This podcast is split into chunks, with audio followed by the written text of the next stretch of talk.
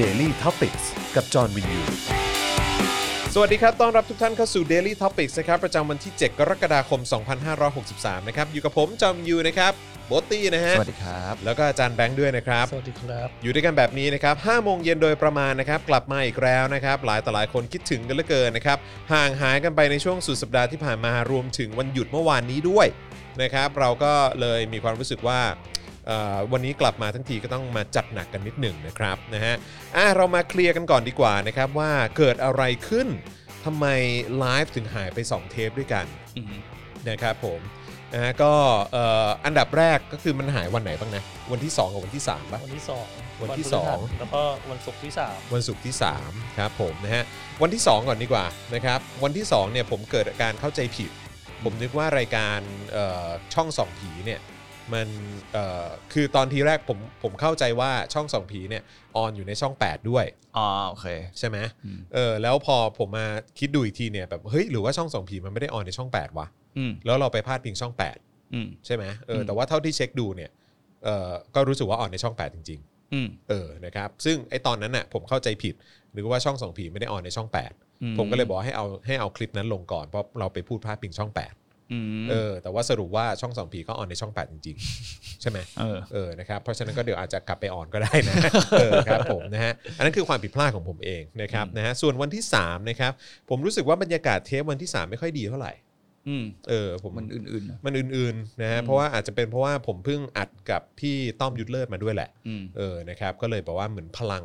ในเทปนั้นแบบว่ามันไม่ค่อยเฟรช เนกา เท่าไห ที ร่ ฟใช่ไหม ใช่คือ Negative มัน force มัน ป่ะ มันเนกาทีฟไหมมันก็ไม่เนกาทีฟมันมาเนกาทีฟช่วงท้าย เพราะ อืม ผมรู้สึกว่าเจอแบบว่าแบบบางข้อความมามาป่วนๆนิดนึง ผมก็เลยรู้สึกแบบแอบแบบลำคาญนิดนึง อืม เออก็เลยรู้สึกว่าแบบบรรยากาศในเทปนั้นมันมันไม่ค่อยสดชื่นมันไม่ค่อยดีเท่าไหร่ อืม นะครับก็เลยรู้สึกว่าเมื่อไม่รู้สึกดีกับเทปนั้นเนี่ยก็รู้สึกว่าเอาออกดีกว่า อืม เออ นะครับ ก็เพราะฉะนั้นไม่ต้องตกใจนะครับ หลายคนอาจจะมีความรู้สึกว่าแบบเฮ้ยแบบ เออเขา โดน เรียกว่าอะอุ้ไรม นะ โดนอุ้มหรือเปล่า คลิปมันปลิวหรือเปล่าหรืออะไรก็ตาม ไม่ใช่อะไรเลยฮะ แค่นี้ด้วยเหตุผล 2 ข้อนี้เท่านั้นเองนะครับผมนะ เพราะฉะนั้น เพราะฉะนั้นไม่ต้องตกใจละกันนะครับ หลายคนอาจจะมีความกังวลนะครับว่ารายการโดนแบบว่ากดดันหรือว่าโดนแบบว่าอำนาจมืดอะไรหรือเปล่า จริง ๆ ไม่ใช่เลย ไม่มี มา มา จา จาก กตัวเองเนี่ยแหมาละ จากอำนาจจรทั้งหมดเลยนะครับนะฮะ วันนั้นผมก็ส่งข้อความเข้าไปในกลุ่มเองแหละ แล้วก็บอกว่า เฮ้ย เอาสองเทปนี้ออกจบ อืม แล้วก็ไม่บอกเหตุผลไม่บอกอะไรด้วย อืม เออ นะฮะทีมงานก็น่ารักมากก็เออรีบจัดการให้ภายใน 5 นาที อืม เออ ครับผมนะฮะ เพราะฉะนั้นไม่ต้องตกใจนะจ๊ะ ตอนแรกผมก็นึกว่า เชื่อไหมว่ามีหลายคนเขานึกว่าเราเอาสบคคอนเซปต์มา ทำไมฮะ ที่เขาบอกจะเหลือแถลงแค่ อาจจะเหลือแถลงแค่อาทิตย์ละสองวันไง จริงปะ เออ เขาคิดว่าอย่างนั้ นเหรอ ไม่ผมก็คิดว่าอาจจะมีคนแบบคิดว่าแบบ อ๋อ เราจะเอาแบบหมอตอนนี้สถานการณ์มันเริ่มขี้คายแล้ว ครับผม เราก็ออนสองวันก็พออะไรเงี้ย โอ้ยไม่ไหว ฮะ ไม่ได้ฮะ ไม่ได้ ไม่ได้ ไม่ได้นะครับผมนะฮะเพราะว่าเอ่อสำหรับคุณผู้ชมแล้วก็คุณผู้ฟังที่ติดตามพวกเรามาเนี่ยนะฮะ ก็เราก็ต้องให้เกียรติกันนิดนึง เพราะว่าเอ่อทางคุณผู้ชมแล้วก็คุณผู้ฟังก็สนับสนุนเรามาด้วย ในทุกๆช่องทางนะครับ เพราะฉะนั้นก็ต้องจัดเต็มให้อยู่แล้วนะครับนะฮะโดยเต็มที่เนี่ยนะครับผมก็จะเอ่อเขาเรียกว่าอะไรมามาไลฟ์ให้แบบว่าให้ได้ 5 วันต่อสัปดาห์ อืม เหมือนเหมือนปกติแน่นอนนะครับผมเอ่อมีคนส่งมาบอกว่าเอ่อชอนบุรณะฮิรันออกมาออกมานี่แล้วนะ ออกมา เผยตัวเหรอ มาโพ สู่ ส สา ต์ ธารณชน โพสต์เมื่อประมาณ 7 นาทีที่แล้วฮะ อืม นะฮะบอกว่าวันที่ 27 มิถุนายนเกิดคำถามขึ้นจากเพจหนึ่งทางออนไลน์เข้ามาเรื่องของการบริจาคณเวลานั้น ผมรู้สึกเป็นห่วงและมีเจตนา ที่จะแสดงความบริสุทธิ์ใจ จึงได้รีบร้อนออกมาชี้แจงโพสต์ทาง Facebook ผมขออภัย ในความไม่รอบคอบในการจัดการการบริจาคทั้งหมดความหละหลวมในการนำเสนอข้อมูลในชุดแรกสื่อสารไปตั้งแต่รวบรวมข้อมูลไม่ครบถ้วนดี วันนั้นผมรีบร้อนอยากรีบสื่อสารให้เร็วที่สุดเพราะห่วงความรู้สึกเพื่อนๆที่ไว้ใจผมและบริจาคเข้ามา จึงสื่อสารข้อมูลตัวเลขออกไปไม่ครบถ้วน อืมครับผมนะฮะเขาก็ออกมาแบบว่าทำเป็นคลิปด้วยนะฮะแล้วก็บอกว่ายอดบริจาคนะครับ ตั้งแต่วันที่ 30 มีนาคมถึง 30 เมษายน มีการโอนเข้ามาทั้งหมด 5,974 ครั้ง สเตทเมนต์167 ใบ เป็นจำนวนเงิน 1 3 3 3 8,644.01 บาทครับ ตอนแรกบอกแปดแสนใช่ไหม ครับผม อืม นะฮะก็เงินอีกส่วนที่เข้ามาในบริบัญชีบริษัทและบัญชีส่วนตัวจำนวน 41 ครั้ง เป็นยอดรวม 3,501 บาทนะครับเงินที่เข้ามาหลังจากปิดบริจาคนะฮะ มีคนโอนเข้ามา 50 ครั้ง ยอดรวม4ล้าน1แสน89,000 บาท อืม เงินที่เข้ามาหลังจากปิดบริจาคหลังจากวันที่ 29 มิถุนายน ถึง 2 กรกฎาคม มีเข้ามาอีก 500 บาท รวมจำนวนเงินที่จะส่งมอบ1ล้าน3แสน46,887 บาท ครับผม อืม แล้วไงอ่ะ ผมก็ มันคืออะไร จริง ๆ เราก็ข้ามเรื่อง สรุปว่าอะไร วะ สรุปว่า จอนไปเถอะ เออใช่ใช่ผมเข้าใจแต่คือแค่แบบผมงงเฉยๆไงบอกว่าอ่ะก็บอกว่ามีคนโอนเข้ามาในช่วงที่เปิดรับบริจาคเนี่ยหนึ่งล้านหนึ่งล้านสามแสนกว่าบาทใช่ไหม อืม แล้วก็มีคนที่โอนเข้ามาหลังปิดบริจาคอีก 4 ล้านบาท มันแปลกๆแล้ว แล้วเขาก็บอกว่ารวมจำนวนเงินทั้งหมดที่จะส่งมอบ1ล้าน3 4 6 0 0 0กว่าบาท หมายถึงว่าเงินเขาอาจจะไปซื้ออุปกรณ์ไอ้นั่นไอ้นี่ไปหมดแล้วหรือเป ล่า มันก็เลยเหลือเงินคงค้างอยู่อีกล้านกว่าบาท เอาเลยฮะแล้วไอ้สี่ล้านนี่คืออะไรอะแล้วสี่ล้านเขาจะเอาไปทำอะไรอะ เอออันนี้ไม่รู้ อันนี้ตอบไม่ได้อันนี้ก็ไม่ก็งงๆอยู่เหมือนกัน ตอนนี้กำลังงงกับตัวเลขเขาเหมือนกัน ครับผมนะฮะ อืม เอาเป็นว่าชอนครับ มึงไม่เหลืออะไรแล้วล่ะครับ มึงไม่เหลือความเชื่อมั่นความน่าเชื่อถืออะไรแล้วล่ะครับนะฮะครับผม แต่คนก็ยัง follow เขาเยอะอยู่นะ ก็เยอะ เขาก็ อยู่ อาจจะกลับมาได้นะ ครับผม เพราะว่าก็ยังอีกตั้ง2ล้าน8 ก็แล้วแต่ follow อีก3ล้าน7 ครับผม อืม ใครอยากจะไป follow คนแบบนี้ก็แล้วแต่นะครับ แล้วก็ผมย้ำอีกครั้งนะครับ ใครก็ตามที่เคยแบบว่าเหมือนแบบได้ประโยชน์จากการไปร่วมงานกับชอนเนี่ยนะฮะควรจะพิจารณาตัวเองด้วยนะครับ อืม ผมย้ำไว้ตรงนี้นะครับ เพราะว่าผมรู้สึกว่าคนที่เคยไปร่วมงานกับชอน แล้วก็ได้ประโยชน์จากชอนนะครับ แล้วก็ทุกวันนี้ก็ทำตีเนียนแบบว่าตีกันเชียงออกเนี่ยนะครับบอกว่าไม่รู้ไม่รู้แค่รู้จักเฉยๆ ผมรู้สึกว่าขมอนแมนแบบ ดูตลกอะพิจารณาตัวเองนิดนึงนะฮะ ครับผมแค่นี้แหละฮะ ครับผม เราอุตส่าห์เราจะก้าวข้ามเรื่องชอนไป ก็อยากจะก้าวข้าม แต่พอดีเมื่อกี้มีคนส่งเข้ามา เออครับผม ก็เหมือนอัปเดตให้ฟังกันละกัน อัปเดต ถืว่าย่าละง กัน งี้ย นะครับผมนะฮะอ่ะคราวนี้มาที่เรื่องราวนะครับที่หลายต่อหลายคนเนี่ยก็รู้สึกแบบช็อกแล้วก็ตกใจกันมาก ๆ เลยนะครับผมนะฮะก็คือการที่กลายเป็นว่าเจ้าหน้าที่ของรัฐ หรือว่าผู้บริหารระดับสูงของประเทศไทยของเราเนี่ยนะครับนะฮะไม่ว่าจะเป็นรัฐมนตรี กระทรวงสาธารณสุข กระทรวงศึกษาธิการนะครับเอ่อโฆษกของสบคนะครับนะฮะก็เอ่อมักจะพร่ำบอกเสมอนะครับว่าอย่ากาดตก เออ นะครับแต่ว่าการกระทำที่เกิดขึ้นในช่วงวัน 2 วันที่ผ่านมาเนี่ยรู้สึกว่าอ้าวกลายเป็นว่าพวกมึงอากาศตกกันซะเอง อืม ครับผม มันแบบสะท้อนความเหลื่อมล้ำทางอำนาจมากเลยนะ อืม เพราะผมรู้สึกว่ามันกลายเป็นว่าคนบางกลุ่ม ครับ ที่อยู่เป็นคนที่มีอำนาจในประเทศเนี้ย อืม จะมีสิทธิพิเศษอะ ครับ บางอย่างแล้วก็พยายาม คือไม่เข้าใจว่าทุกครั้งที่สบคออกมาพูดอะ ครับ ว่ากาดอย่าตก ประชาชนต้องใส่แมสต้องทำนู่นทำนี่ อือฮึ อย่างมีสสคนหนึ่งแล้วกัน อืม ที่เขามาโพสต์เรื่องนี้เหมือนกันว่าภรรยาเขากลับมาจากต่างประเทศ ครับ ก็ ก็ ต้อ ไม่ ง ได้ กั อก ยู่ด้วยกัน ตัว ใช่ก็คือเขาบอกวันแรกที่เห็นภรรยาคือภรรยาอยู่บนห้องโรงแรม ครับ แล้วก็มองเขาลงมาแล้วก็เหมือนว่าเป็นเกนเซฮายไปอ่ะ อืม แล้วเขาก็ซื้ออาหาร อะไร ไปฝาก ไป ใช่หม ฝากที่ไม่ได้ไม่ได้ขึ้นไปฝากด้วยนะ ครับ ต้องฝากที่ฟรอนต์โรงแรมแล้ว อืม เขาจะจัดการ อือฮึ เอาอาหารเนี่ยไปให้ ครับ ก็น่าสนใจนะ มันก็ อืม อย่างที่บอกมันเป็นการมันเหลื่อมล้ำกันมากเลยอะ ครับผม แล้วการที่ประชาชนบางคนออกมาทำไอ้นั่นไอ้นี่แล้วก็อาจจะโดนวิพากษ์วิจารณ์กับสบคมาก่อนอะ อืม แต่ไม่ว่าจะเป็นเคสของคุณอะจริง ๆ แล้วมันมีก่อนหน้านี้อีกนะคุณจรที่คุณอนุทินไปกินข้าว อ่าใช่ ซึ่งตอนนั้นก็ยังเป็นช่วงที่เหมือนแบบโหแบบยังโหมกระหนำกาดกาดอย่าตกกาดอย่าตกกาดอย่าตกทุกวัน ครับผม ก็ไม่ได้มีการออกมาขอโทษหรือว่าไม่ได้มีการออกมา อือฮึ เขาเรียกว่าเคลียร์ตัวเอง ไม่เห็นเคลี ใน ยร์ ประเด็นวันนั้น ครับ แล้วก็ ผม เจ้าหน้าที่ที่มีภาพในวันนั้นก็เป็นคนในสบค ครับผม ซะเยอะ อืม เออ แล้วปัจจุบันนี้ก็ยังไม่ได้รับการเคลียร์ ไม่เห็นเคลียร์เลย ไม่เคลียร์เลย ครับ แล้วก็อย่างเคส เนี่ยพบทบอเมริกามาแล้วก็ยืน อืม จับมือกันแบบสลอน อืมไป โดยที่ จับมือกับบิ๊กแดง ยิ้มแย้มแจ่มใสนะครับ แล้วก็มีการเข้าพบแล้วก็พูดคุยกัน แล้วก็รู้สึกว่าจะเป็นงานเลี้ยงฉลองวันชาติของสหรัฐอเมริกาที่สถานทูตอเมริกาปะ อือฮึ เออ นะครับ ก็เอ่อทุกคนก็ไปร่วมงานกัน แล้วก็ไม่มีใครใส่แมสกันเลยสักคน อืม นะครับผม จะให้กูรู้สึกไงวะ ใช่ ทั้งทั้งๆที่สบคก็ออกมาแถลงทุกวันว่าอเมริ ครั กา บผม เป็นที่ที่คนติดเชื้อเพิ่มมากที่สุดในโล อืม ก ใช่ ทุกวัน อืมครับผม ย้ำไปแบบวันละสองแสนสามแสนบางวันจำได้ไหม ครับผม เออแล้ว คือ ก็ อะไรอะฮะ คือหมายความว่า คือหมายความว่า คือพวกคุณไวรัส มันไม่ มันไม่ มันไม่แต่ชนชั้นนำ มันไม่แตะชนชั้นนำอย่างพวกคุณเหรอครับ หรือว่าอะไรวะ อาจจะเป็นอย่างนั้น งงว่ะ แล้วเขา ออ ก็อย่างที่หมอทวีสินออกมาพูดด้วยใช่ไหมว่า เหมือนการเยี่ยมประเทศไทยระยะเวลาสั้นๆน่ะ อืม เหมือนแล้วก็มี มัน การ จะสั้นจะยาวไห เอ มัน อ ก็ติดได้เปล่าวะ มาตรการพิเศษ ผ อื ม ม ไปนั่งอ่านมามีมาตรการพิเศษว่าต้องมีเจ้าหน้าที่ของของเราเนี่ย อืม ตามขบวนของผบทบด้วยนะของ ครับ สหรัฐ ครับ เพื่อให้ดูว่าเขาอ่ะไม่ออกนอกเส้นทาง อืม แล้วก็เขาต้องอยู่ในที่กักตัวพิเศษอะไรของเขาอ่ะ ครับผม แต่ในที่สุดสุดท้ายแล้วอ่ะเขาก็ยังไปพบ อืม ปะกับเจ้าหน้าที่ระดับสูงของประเทศไทย ครับผม ซึ่งที่หนึ่งซึ่งหนึ่งในคนในนั้นก็คือผมพี่แดงของเรา ใช่ ซึ่งพี่แดงก็คือเป็นจุด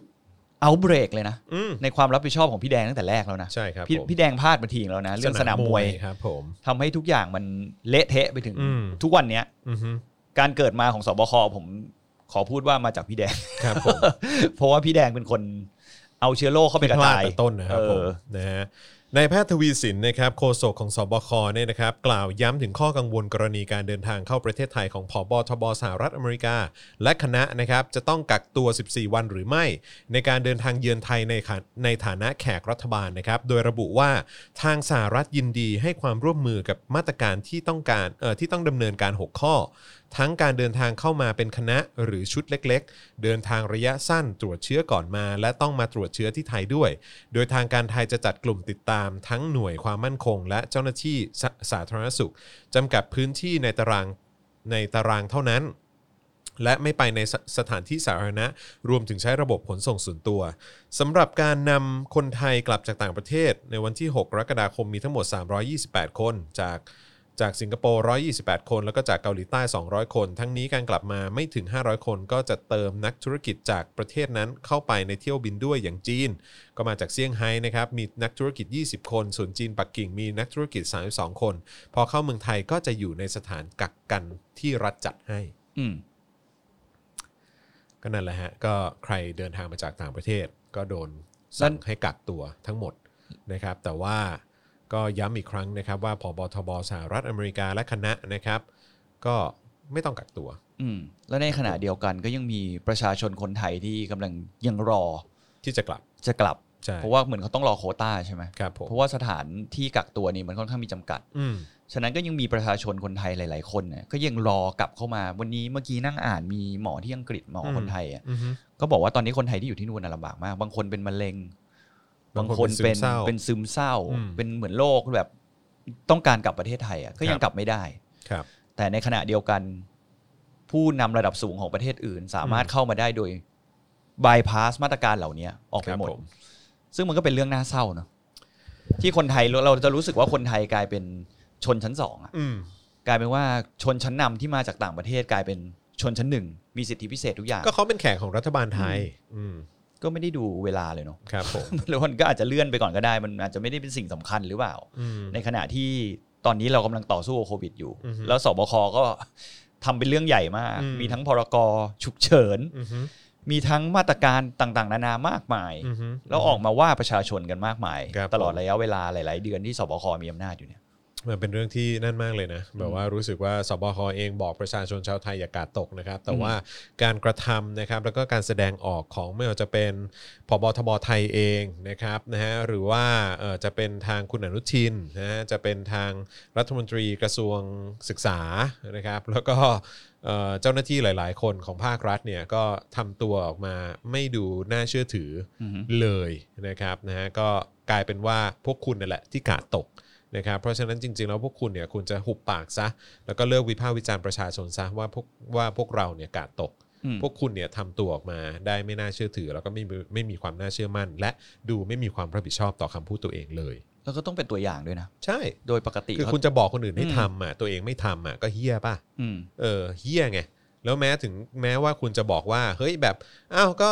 ตรวจอะไรทุกอย่างไว้เรียบร้อยหมดแล้ว ตรวจสุขภาพตรวจแบบว่าตรวจเชื้ออะไรมาก่อนที่จะเดินทางหรืออะไรมาแล้ว ก็ไม่เกี่ยวอะ่ะ อืม คือคุณอยู่ในประเทศนี้แล้วคุณก็สักแต่บอกให้คนอื่นเนี่ยให้ใส่หน้ากาก แล้วก็ป้องกันตัวให้มีระยะห่างอะไรก็ตาม พวกคุณไม่เห็นทำเลย อืม พวกคุณก็ใส่ก็ได้นี่ อืม เออคุณไปร่วมงานเขาคุณก็ใส่ก็ได้นี่ ใช่ แล้วทำไมอ่ะแล้วกลายเป็นว่าคุณไม่ใส่เวลาไปร่วมงานเขา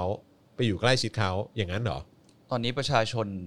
ที่อยู่ในประเทศไทยเอาที่เราสัมผัสแล้วกัน เราไม่ยังไม่รู้จังหวัดอื่นเนาะ ครับ เราเข้าเซเว่นไม่ได้ถ้าเราไม่มีแมส ใช่ เราเดินห้างไม่ได้ถ้าเราไม่มีแมส ใช่ คือทุกอย่างเนี่ย เขาบังคับให้เราต้องปฏิบัติตามอย่างนั้น อืม ไม่งั้นคุณก็กลับบ้าน แต่คุณไม่ทำไงมัน ใช่ ทุเล่ตรงเนี้ยแหละครับ อืม อืมนะฮะ พราะ ซึ่ง ผม เป็นเรื่อง มันมีหลายครั้งที่ผมขับไปเซเว่นแล้วผมกำลัง อื จะ ม เดินเข้าไปซื้อของแล้วผมเอ้ย เรื่องต้องกลับไปเอาแมสในรถ เราก็ต้องขับกลับบ้านไปเอาแมส ใช่อ๋อคุณต้องขับกลับบ้านเลยใช่ไหม ใช่ เออของผมยังดีนะมีแมสแบบว่าอยู่ในรถแบบสำรองเอาไว้ ใช่จริงๆอะผมมี เออ แต่วันนั้นน่ะเหมือน ลืม เราเปลี่ยนรถ อ๋อ เออ แล้วเราก็เลยไม่มี ครับ เราก็ก็ต้องจำใจกลับบ้านขับไปเอาแมสแล้ว ครับ กลัผมบาม ใหม่อะไรเงี้ยเนี่ยเราก็รู้สึกว่า ไม่แฟร์เลยว่ะ แล้วก็ตลกเนอะที่ อืม บอกว่ามีคนมีคนไปย้อนนะมีคนไปย้อนในสิ่งที่คุณอนุทินเอ่อคุณอนุทินเคยพูดไว้อะที่บอกว่าฝรั่งต่างชาติแบบไม่ใส่แมสอะ เออ เออ และขณะเดียวกันตัวเองก็ไปร่วมงานฝรั่งต่างชาติ แล้วก็ไม่ใส่แมส ครับผม ก็ไม่ได้ว่าอะไรฮะก็ไม่อยากจะจุกจิกอะไรเรื่องเล็ก ๆ น้อยๆแบบนี้นะฮะแต่ว่าคือเข้าใจไหมฮะไอ้การกระทำในอดีตเนี่ย มันสะท้อนกลับมาได้ทุกเมื่อ อืม ครับผม อื นะ ม ฮะก็ฝากไว้ด้วยละกันนะครับนะฮะ ตอนแรกคุณจรที่อ่านข่าวอ่ะ อืม ที่บอกโอ้โหเป็นแบบเรื่องใหญ่วันนี้เราต้องพูดกันอ่ะ อะไรอะ ผมนึกว่าข่าวอะไรรู้ป่ะ อะไร ตำรวจไซเบอร์ล่ามือดีปลอมเฟซโจดนูโว ตอนแรกผมนึกว่าคุณจรจะอ่านข่าวนี้ เออไม่เลย เออ ครับ นี่ขอ ผ งวมริชนออนไลน์ นะฮะ ลงไว้ ผมอ่านแล้วผมขำอ่ะแต่ผมก็ไม่ได้ไม่ได้รู้สึกอะไร แต่ผมก็แต่ผมก็ไม่ได้เห็นด้วยกับการที่คุณเอาปลอมโปรไฟล์คนอื่น เพื่อจะไป discredit เอ เขา อ นะ มันก็ไม่โอเคอยู่แล้วแหละ ไม่ไม่โอเคเลย ครับผม แล้วคุณก็ไม่ต้องไป discredit พี่โจนูโวเขาสามารถทำด้วยตัวเองได้ ครับผม ฉะนั้น นะฮะ ไม่ต้องไป คือแต่ละอย่างที่ discredit ออกมาจากปากเขาเนี่ยเขา discredit ตัวเองอยู่แล้วล่ะครั ใช่ อย่าให้พวกผมงงกันไปมากกว่านี้ ครับผม เออ แค่ทุกวันนี้เขาสนับสนุนเผด็จการมันก็ discredit ตัวเองไปมากกว่า ใช่ แล้วครับนะฮะ ไม่ เออ แต่ผมสงสัยนะครับ คือพี่โจเนี่ยเขาบอกออกมาบอกตั้งนานแล้วไม่ใช่เหรอว่าแบบเนี่ยเฟซปลอมมันชื่อภาษาไทยนะ เป็นอย่างนั้นอย่าง อื นี้ มอืม แล้วไม่ตอนนั้นตำรวจไม่เห็นทำอะไรเลย ก็มันต้องมี อันนี้เหไม่รู้ มือนคนไปร้องทุกข์หรือเปล่า ใช่ อ๋อ มันอาจจะต้องมีขั้นตอนในการดำเนินการนะ เอ ผม อ คิดว่ามันต้องใช้ ต้อ เว งมี ลา คนไปแจ้งไงเออ แล้วก็ไม่รู้ว่ามันเป็น โอเค เพจเดียวกับที่พี่โจเคยพูดหรือเปล่าอะ อืม มันอาจจะเป็นเพจใหม่ที่เปิดขึ้นมาอีกก็ได้หรือ อื อะไร ม เงี้ย อืม เพราะว่ามันก็สามารถใส่ก็อย่างเวลาเวลาประเทศไทยเวลาที่มันมีดราม่าอะไรอะ อืม ที่ชอบแบบเอาเป็นหน้าคนนั้นเราไปตั้งชื่ออะบางทีกดเซิร์ชมาแล้วแบบมีเป็นร้อยคนอะ อืม เออ ใช่ ผม ใช่ คิดว่า ใช่ มันอาจจะ ใช่ เป็นอย่าง ใช่ นั้นนะ แต่ ใช่ ผมก็อันเรื่องนี้ผมผมไม่เห็นด้วยนะการที่คุณพยายามจะปลอมเป็นคนอื่น แล้วคุณไป discredit เขาอะยังไงมันก็เป็นเรื่องที่ไม่ถูกอะต่อให้เขาเป็นใครก็แล้วแต่คุณก็ไม่ควรท อือฮึ ำอืม ถูกต้องถูกต้องอันนี้เห็นด้วยนะครับ อืม ผมนะฮะอีกเรื่องหนึ่งนะครับที่ไม่พูดถึงไม่ได้เลยนะครับก็คือทางสตงนะครับหรือว่าสำนักงานตรวจเงินแผ่นดินเนี่ยแจ้งผลสอบเน็ตประชารัฐนะครับบอกว่าไม่คุ้ม 13,000 ล้าน แถมเชื่อมต่อยังไม่ได้ด้วย อ๋อที่เป็นโครงการที่จะให้ประชาชนทุกคนเข้าสู่โลกอินเทอร์เน็ตได้ใช่ไหม ครับผม มีหมู่บ้าน ระยะเขาเรียกว่าอะไรนะรีโมทวิลเลจอะเหมือนพวกอยู่หมู่บ้านหลังเขาที่แบ อื บ ม อยู่ไกลๆอะ อืม เขาก็จะได้ไอตัว เปน็ตพวกนี้ระโยชน์ ด้วย พวกนี้ด้วย อ่า แต่เห็นว่ากันว่า วันนั้นไปนั่งอ่านมาเหมือนเน็ตวิ่งเข้าไป 10 เมก ครับ ก็แชร์กันอะ เชียโคตรเศร้า ติดมิกทั้งหมู่บ้าน เออ ใช่ โอ้โห สุดยอด เออเพราะวันนั้นตอนแรกผมอ่านว่า 10 เมกต่อคนหรือเปล่า จะอยู่กันยังไงวะ เมกะบิตอะ เออ แล้วผมเข้าไปอ่านก็คือเป็น 10 เมกะบิต ก็คือแต่ละจุดเนี้ยเข้าไปเนี่ยคือ 10 เมกะบิต อืม อ๋อ แต่ผมไม่รู้ว่าเขาลากกันไปยังไงเนาะ เพราะว่าโดยปกติสมัยนี้ที่เราคุ้นเคยกันส่วนใหญ่เป็นไฟเบอร์ใช่ไหม อืม ซึ่งไฟเบอร์จริง ๆ แล้วอ่ะมันไปได้ถึงกิกะบิตหรือมากกว่านั้นด้วยซ้ อ๋อเหรอ ำอืม อาจอาจจะไม่ใช่ก็ได้มั้ง ไม่รู้ไง หรือว่าเป็นอาจจะเป็นเทคโนโลยีเก่าว่าแบบพวก แบบ ดาวเทียม ใช้ T1 อะไรอย่างนี้หรือเปล่า ใช้รีพิเตอร์ใช้อะไรอย่างงี้เปล่า อืม อาจจะเป็น T1 ที่เป็น อืม เหมือนสมัยก่อนที่เวลาคุณเคยเห็น พวกเหมือนเอาเทคโนโลยีคล้ายโทรศัพท์ดาวเทียมอ่ะ อือฮึ อาจจะเป็นอย่างนั้นก็ได้นะ อ๋อ ที่ไปตั้งไว้ในหมู่บ้านอาจจะราคาแพงมาก อันนี้ผมผมไม่รู้เหมือนกันว่า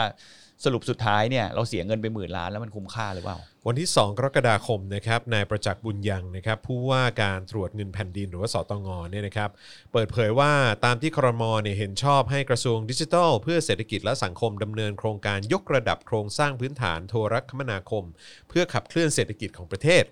โดยมอบหมายให้กับบริษัท TOT จำกัดมหาชนนะครับดำเนินการพัฒนาโครงข่าย ให้ครอบคลุมหมู่บ้านเป้าหมายในพื้นที่ที่ไม่มีศักยภาพเชิงพาณิชย์ และยังไม่มีบริการอินเทอร์เน็ตความเร็วสูงจำนวน 24,700 หมู่บ้าน ภายใต้วงเงินงบประมาณ 13,000 ล้านบาทนะครับ เมื่อกี้เท่าไหร่กี่หมู่บ้านนะคุณจอน 24,700 หมู่บ้านครับ อ่ะคุณจอนอ่านต่อไปก่อน นะฮะ โดยใช้เงินงบประมาณรายจ่ายประจำปีงบประมาณปี 59 นะครับ ซึ่งรัฐบาลเนี่ยมีนโยบายให้นำเทคโนโลยี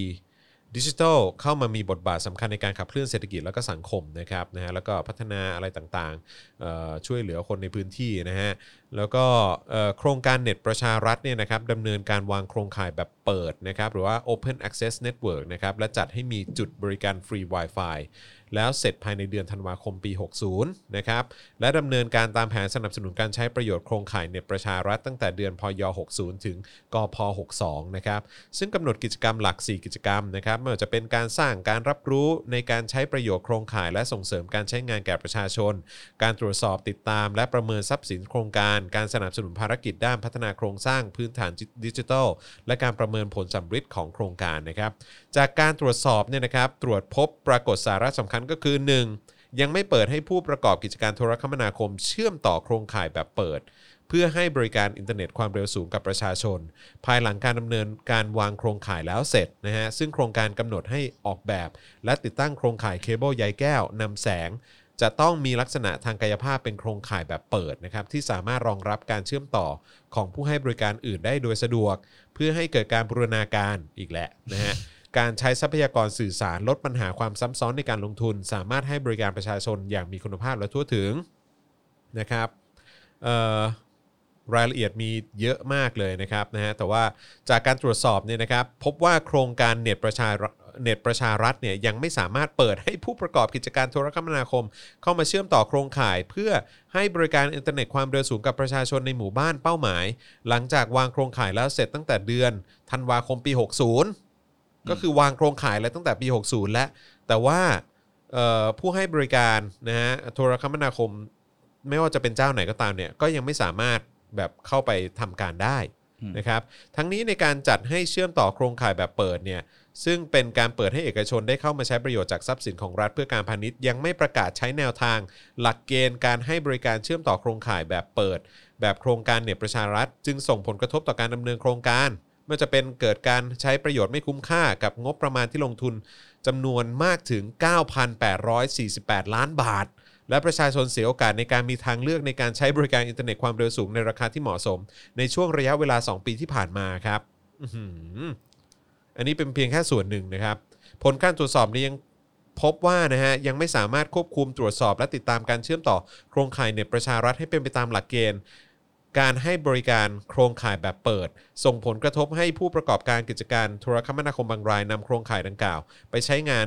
โดยยังไม่ได้รับอนุญาตจากกระทรวงดีด้วยนะครับซึ่งเป็นทรัพย์สินของราชการ และไม่เป็นไปตามหลักเกณฑ์และแนวทางที่กระทรวงกำหนด ส่งผลให้รัฐเนี่ยไม่ได้รับสิทธิหรือผลประโยชน์ที่ควรจะได้รับ ก็คือนอกจากจะไม่สามารถใช้งานอะไรต่างๆต่างๆ ได้แล้วเนี่ยพอมีบริษัทไหนไปใช้โครงข่ายอะไรพวกนี้ปุ๊บเนี่ยก็กลายเป็นว่ารัฐเองก็ไม่ได้รับผลประโยชน์ด้วยเหมือนกัน อืมเมื่อกี้ลองหารดู ครับผม ตกหมู่บ้านละประมาณห้าแสนอะ หมู่บ้านละห้าแสน ประมาณประมาณนะครับ ผม เออประมาณละห้าแสน ครับ จาก ผม งบประมาณส่วนนี้ไปอะ อืม ถามว่ามันเป็นสิ่งที่ดีไหมผมว่ามันจริง ๆ แล้วมันก็ควรจะเป็นสิ่งที่ดีไหมคุณดอน ก็นั่นน่ะดิ เพราะว่ามันก็ทำให้ประชาชนที่ไม่ได้เข้าถึงสิ่งเหล่านี้ แต่ผมมาติดแค่ชื่อโครงการ เน็ตประชารัฐ ผมรู้สึกว่ามันเป็นอย่างนี้ไม่เห็นมีใครเอาบอกเป็นโครงการประชานิยมนะ นั่นน่ะดิ เออเพราะว่ามันเอาชื่อที่เป็นพรรคการเมืองด้วยซ้ำนะมาใช้ อืม เออ มันมันก็ดูแบบย้อนแย้งตลกดีเนาะ เอ้อสุดยอดเลยฮะ อืม หนึ่งหมื่นสามพันล้านบาท ใช่ หนึ่งหมื่นสามพันล้านบาทนะครับ ก็ท้ายที่สุดแล้วก็ดูเหมือนว่าจะไม่คุ้มค่ากับเงินที่ลงไปเลยนะครับ อืมแต่ก็ดีกว่าไปซื้อเรือดำน้ำนะ ไม่แต่ว่า 1 3 0 0 0 ล้านบาท แล้วท้ายที่สุดก็ไม่เกิดผลประโยชน์อะไรขึ้นมาเนี่ย ก็ก็พอๆกับเรือดำน้ำอยู่ดีอะ ใช่ไหมเพราะเรือดำน้ำแม่ก็คือใช้ไม่งได้ แม่งใช้ทำอะไรได้วะ ก็คือ ได้บ้างวะ ก็ เออ แล่นไปเรื่อย ครับผม ๆ แล้วก็มีต้องเปลือง เขาเรียกว่าเป็นการเอ่อสร้างดุลอำนาจ เออ ภายในภูมิภาค ใช่ ครับผม แล้วอีกอย่างหนึ่งเอออีกสิ่งอีกอย่างหนึ่งที่คนไม่ค่อยพูดถึงกัน ครับ เวลาเรือดำน้ำออกปฏิบัติการเนี่ย ครับ วันหนึ่งอ่ะ อืม ต้องใช้เงินเท่าไหร่ อืม อย่างตัวเรือจากกีนฤเบศอะไรอย่างเงี้ยเขาเคยมีคนพูดเหมือนกันนะว่ามัน ครั ก็ บ หลับก็เป็นหลายแสนอะ ครับ ต่อวันในการที่เขาจะเอาเรือลำ ใน เนี้ย การ ไป ดำเนินการ จะ ใช่ไหม นำเกิน อืม เออก็คือพวกเกี่ยวค่าเชื้อเพลิง ค่าบำรุงรักษาอะไรเงี้ยเขา ค จะ รับ คิดต่อต่อวันไว้ไง อืมฮึ อย่างถ้าพวกเครื่องบินรบเขาก็จะมีว่าเขาจะใช้ค่ากลางคือ per hour อะ อืมฮึ คือชั่วโมงหนึ่งในการปฏิบัติการเนี่ย ครับ ต้องใช้เงินประมาณเท่าไหร่ อืมฮึ เหมือนคร่าวๆอ่ะเขาจะได้รู้เวลาเขาจะไปใช้งานอะไร เขาจะได้รู้เขาจะได้ประเมินการได้ว่า ต้องใช้เงินประมาณเท่าไหร่ในแต่ละปี ใน อืม การที่เขาต้องไปปฏิบัติปฏิบัติภารกิจเนี่ย อืมอืม แต่ตัวเรือดำน้ำเนี่ย ผมยังไม่เห็นนะ ผมเห็นแต่ว่าซื้อ แต่ผมยังไม่เห็นว่าต่อวันเนี่ย ต้องใช้เงินอีกเท่าไหร่ อืม ในการที่จะใช้งานมันเนี่ย อือฮึ อืมซึ่งผมคิดว่าไม่ได้ไม่น่าจะถูก อะ ใช่ เรือดำน้ำนะเว้ย อยู่แล้ว เออแต่ประเทศไทยเคยมีเรือดำน้ำแล้วนะคุณ ใช่ สมัยเนอะโบราณแบบ แล้วจม เก่า ไป ก่ ด้วยนี่ เหรอ รู้สึกว่าจะจมไปด้วยนะ มีตั้งแต่สมัยสงคราม หนุมานไหมรู้สึกหนุมาน ชื่อหนุมานเหรอ รู้สึกเดี๋ยวกันนะเช็คเช็คพื่ความ เรือดำน้ำลำแรกอะไร ชัวร์ เงี้ย เรือดำน้ำของไทย เออจริง ๆ มีเคยมีแล้วนะฮะไม่ใช่ไม่ใช่ มัจ เป็ครั้ง ฉา แรก นุ มัจฉานุ ผู้ผิดเอ อ๋อ อ ก็คือเป็นมัจฉานุนี่คือลิงที่อยู่ในในในน้ำใช่ไหม เป็นลูกของหนุมานกับนางเงือก อืม ครับผม แบบคอร์สคอร์สสปีชีส์เลย ใช่ครับผม สุดยอดเลยครับ เออแบบสนุกอ่ะ เรือหลวงมัจฉานุเห็น เอ ไหม อเรือหลวงมัจฉานุ ครับผม เออ เรือหลว เนี่ย งจ ผ ฉ ม นุ คิดว่าหลาย ๆ คนยังไม่เคยรู้นะว่าเรา ครับผม เคยมีแล้ว เออ แล้ว เคย แล้วแล้วมันจมไปแล้วเหรอ รู้สึกว่าจะจมเลยนะ หรือว่าอยู่ในพิพิธภัณฑ์ที่ไหน เฮ้ยไม่ ไม่ได้อยู่พิพิธภัณฑ์เออ อ๋อไปเป็นแบบแนวปะการังอะไรอย่างเงี้ยเหรอ ไม่เดี๋ยวกันนะ เออ อ นี่คือวิกิ อาจเหจะร เป็นลำอื่นมั้งลำอื่นที่จมมั้งถ้าเกิดจะไม่ผิด อแล้วลำนี้ตอนนี้ไปอยู่ที่ไหนอะ อืม เชียงกง ไม่ ใช่ไม่ใช่เลยเออ นึกว่าซาเล้งเก็บไปแล้วไงเอาไปชั่งน้ำหนักขาย เรือดำน้ำไทยใช่ไหม ใช่ เรือดำน้ำแห่งราชนาวีสยาม มีกี่ลำอ่ะ เรือหลวงมัชานุปลดประจำการเมื่อวันที่ 30 พฤศจิกา 2494 พร้อมกันทั้ง 4 ลำ เนื่องจากขาดแคลนชิ้นส่วนอะไหล่หลังจากญี่ปุ่นพ่ายแพ้สงครามโลกนะฮะและไม่ได้รับอนุญาตให้ผลิตยุทโธปกรณ์และโรงงานแบตเตอรี่ของไทยที่ตั้งขึ้น ก็ไม่สามารถผลิตแบตเตอรี่สำหรับใช้ประจำเรือได้ ประกอบกับเหตุการณ์กบฏแมนฮัตตันเมื่อวันที่ 29 มิถุนายน 2494 ทำให้มีการเปลี่ยนแปลงขนาดใหญ่ในกองทัพเรือ มีคำสั่งยุบหมวดเรือดำน้ำโอนย้ายไปรวมกับหมวดเรือตรวจฝั่งที่ตั้งขึ้นใหม่ อ๋อ ก็เลยถูกเอ่อปลดประจำการไป แต่ตอนนี้เราก็ไม่รู้ว่าเรือสี่ลำนั้นก็คืออะไ ภายหลังปลดประจำการเรือทั้ง 4 ลำได้นำมาจอดเทียบกันที่ท่าเรือในแม่น้ำเจ้าพระยาใกล้กับโรงพยาบาลศิริราช ต่อมาได้มีการขายเรือให้กับบริษัทปูนซีเมนต์ไทย เพื่อทำการศึกษาและทำการและทำการวิศวกรรมย้อนหลัง คงเหลือแต่หอบังคับการอาวุธปืนและกล้องส่อง ทางกองทัพเรือได้นำมาจัดสร้างสะพานเรือจำลอง จัดแสดงที่พิพิธภัณฑ์ทหารเรือ หน้าโรงเรียนนายเรือจังหวัดสมุพรปราการ โอ้โห อันนี้เพิ่งรู้เนี่ยว่า SCG เคย ครับผม เคยจะเข้าธุรกิจอาวุธ ไม่ใช่เออ ก็รีเอนจิเนียร์ไหมเหรอ ใช่วิศวกรรมย้อนหลัง ใช่ไหมล่ะ เออครับ ก็วิศวกรรมย้อนหลังก็คือเป็นการเหมือน คงเหลือไว้แต่ ไป ถ ถ อ อ ด ด บังคับการ เออ นะครับอาวุธปืนแล้วก็กล้องส่อง อืม เออ เพิ่ ค ง บ รู้เหมือนกันว่ามีเซกชันนี้เหมือนกัน มัจปูฉานซี นุ เมนต์ มัจ ไทย ฉานุเออ ครัวเพิ่งรู้นะเนี่ย อัน ค นี้ รับ เป็น ผม ข้อมูลที่ดีมากเลยนะ เออครับนะฮะอ่ะโอเคอีกเรื่องหนึ่งนะครับที่ผมอ่านแล้วก็ฉุนเหลือเกินนะครับนะฮะฉุนแบบเดียวกับพาดหัวข่าวเลยนะครับนะฮะ คือ พลเอกสมเจตฉุนจัดพักก้าวไกลไม่มีความละอาย กล้าเสนอชื่อธนาธรเป็นกมทงบปี 64 ผมก็ฉุนเหมือนกันนะฮะผมก็ฉุนเหมื แล้ อ วน กัน ฉุนทำไมอะ นะฮะเมื่อวันที่ 4 กรกฎาเนี่ยพลเอกสมเจตบุญถนอม สมาชิกวุฒิสภา มันก็ขาย เรียก เดิม ย่อๆก็คือสอวนะฮะ กล่าวถึงกรณีพักก้าวไกลเสนอชื่อนายธนาธรจึงรุ่งเรืองกิจนะฮะ แกนนำคณะก้าวหน้า อดีตหัวหน้าพักอนาคตใหม่เป็นกมท พิจารณางบ 64 ว่าการเมืองไทยสิ้นไร้นักการเมืองดีๆ แล้วหรือ ไม่น่าเชื่อว่าพักก้าวไกลที่ชอบอ้างว่าเป็นพักการเมืองของคนรุ่นใหม่ มีแนวความคิดใหม่ๆ แต่ไร้ซึ่งจริยธรรม ไม่มีความละอาย ไปเสนอชื่อคนที่มีบนทินทางการเมือง เข้ามาทำงานการเมืองทำเสมือนการเมืองไทย สิ้นไร้ไม้ต่อครับ หานักการเมืองดีๆ มาทำงานการเมืองไม่ได้แล้ว ต้องไปขุดเอาคนที่มีมนทิน ถูกตัดสิทธิ์ทางการเมืองมาทำงานการเมือง ไม่ละอายทั้งคนที่เสนอชื่อ และคนที่ถูกเสนอ แล้วเช่นนี้จะมาสร้างการเมืองใหม่ได้อย่างไร โทษนะสมเจตมึงอ่ะเป็นสวนะฮะที่เขาแต่งตั้งมา หลังจากการยึดอำนาจทำรัฐประหารนะฮะและมึงก็ยกมือให้กับเผด็จการอย่างประยุทธ์จันทร์โอชานะครับ โดยพร้อมเพรียง ใช่ครับผม อืม ถ้าถามว่าคนที่ควรละอายใจมากที่สุดนะฮะ แล้วก็ทำลายการเมืองไทยนะฮะ แล้วก็สกัดกั้นการที่การเมืองไทยจะก้าวสู่การเป็นการเมืองแบบใหม่ได้เนี่ยนะฮะ ก็คือมึงอะฮะ นี่ผมขอใช้คำคุณมิ้นเลย ครับ พักก้าวไกลควรจะตอบกลับไปว่า แล้วมันผิดตรงไหนอ่ะ เออ ครับผม สมเจตเงียบปากไปเหอะจริง ๆ ครับผม เราต้องใช้คำนี้ มึง นะ พูดจาเฮี้ยมากเลยครับนะฮะคนที่มีมนทินที่สุดเนี่ยนะฮะก็คือพวกสวทั้ง 250 คนเนี่ยแหละฮะคือมนทินของการเมืองไทยเลยนะฮะ อุ้ยหัวหน้ารัฐบาลก็มนทิน อ๋อแน่นอน แต่คืออย่ามาทำเป็นเนียน อย่ามาทำเป็นลอยตัว อืม มึงเนี่ยแหละ ตัวมนทินตัวแบบความสกปรกของการเมืองเลยฮะ กับการที่ไม่ได้มาจากประชาชน ถูก มาจากการจิ้มเลือกโดยเผด็จการ คุณน่ะมนทินของการเมืองไทย อืมที่เขาเคยลือกันว่าไปจิ้มกันที่ป่าลอยต่อด้วยใช่ไหม ไม่รู้เหมือน ที่ กั เขาลือๆกัน เออครับ เออ ผมนะฮะคนที่ควรจะละอายใจมากที่สุดเนี่ยก็คือคนอย่างคุณครับพลเอกสมเจตควรจะละอายใจจากคำพูดตัวเองบ้าง ละอายใจกับการเป็นอยู่ของตัวเองกับการเป็นสวในปัจจุบันนะฮะ ถ้าอย่างนั้นคุณพูดถึงเรื่องนี้แล้วนะ อืม ผมอยากพูดถึงพักร่วมรัฐบาลพักหนึ่งมากเลยอะ ครับ วันนี้มาที่ชนออนไลน์ลงว่าปชปปลื้ม อืม โพลให้คะแนนนิยมสูงสุดในพักร่วม ครับ มั่นใจบิ๊กตู่เรียกความนิยมแซงฝ่ายค้าน แน่ เขาบอกผลสำรวจจากซูเปอร์โพลเรื่องถ้าวันนี้เลือกตั้งพักใดชนะ อืม พบว่าประชาธิปัตย์มีคะแนนนิยมสูงกว่าพลังประชารัฐ และภูมิใจไทย นายจุลินลักษณะวิสิทธิ์รองนายกรัฐมนตรี และรัฐมนตรีว่าการกระทรวงพาณิชย์ในฐานะหัวหน้าพักประชาธิปัตย์ให้สัมภาษณ์ถึงกรณีดังกล่าวเมื่อวันที่ 6 กรกฎาคมว่าซูเปอร์โพลทำสำรวจคะแนนนิยม พบว่าพักปชป มีคะแนนสูงกว่าพักรัฐบาลอื่น ๆ และส่งผลต่อการทำงานร่วมกันหรือไม่ว่าผลโพลนี้เป็นประเด็นหนึ่งที่สามารถนำมาใช้เป็นข้อมูลสำหรับแต่ละพักการเมืองได้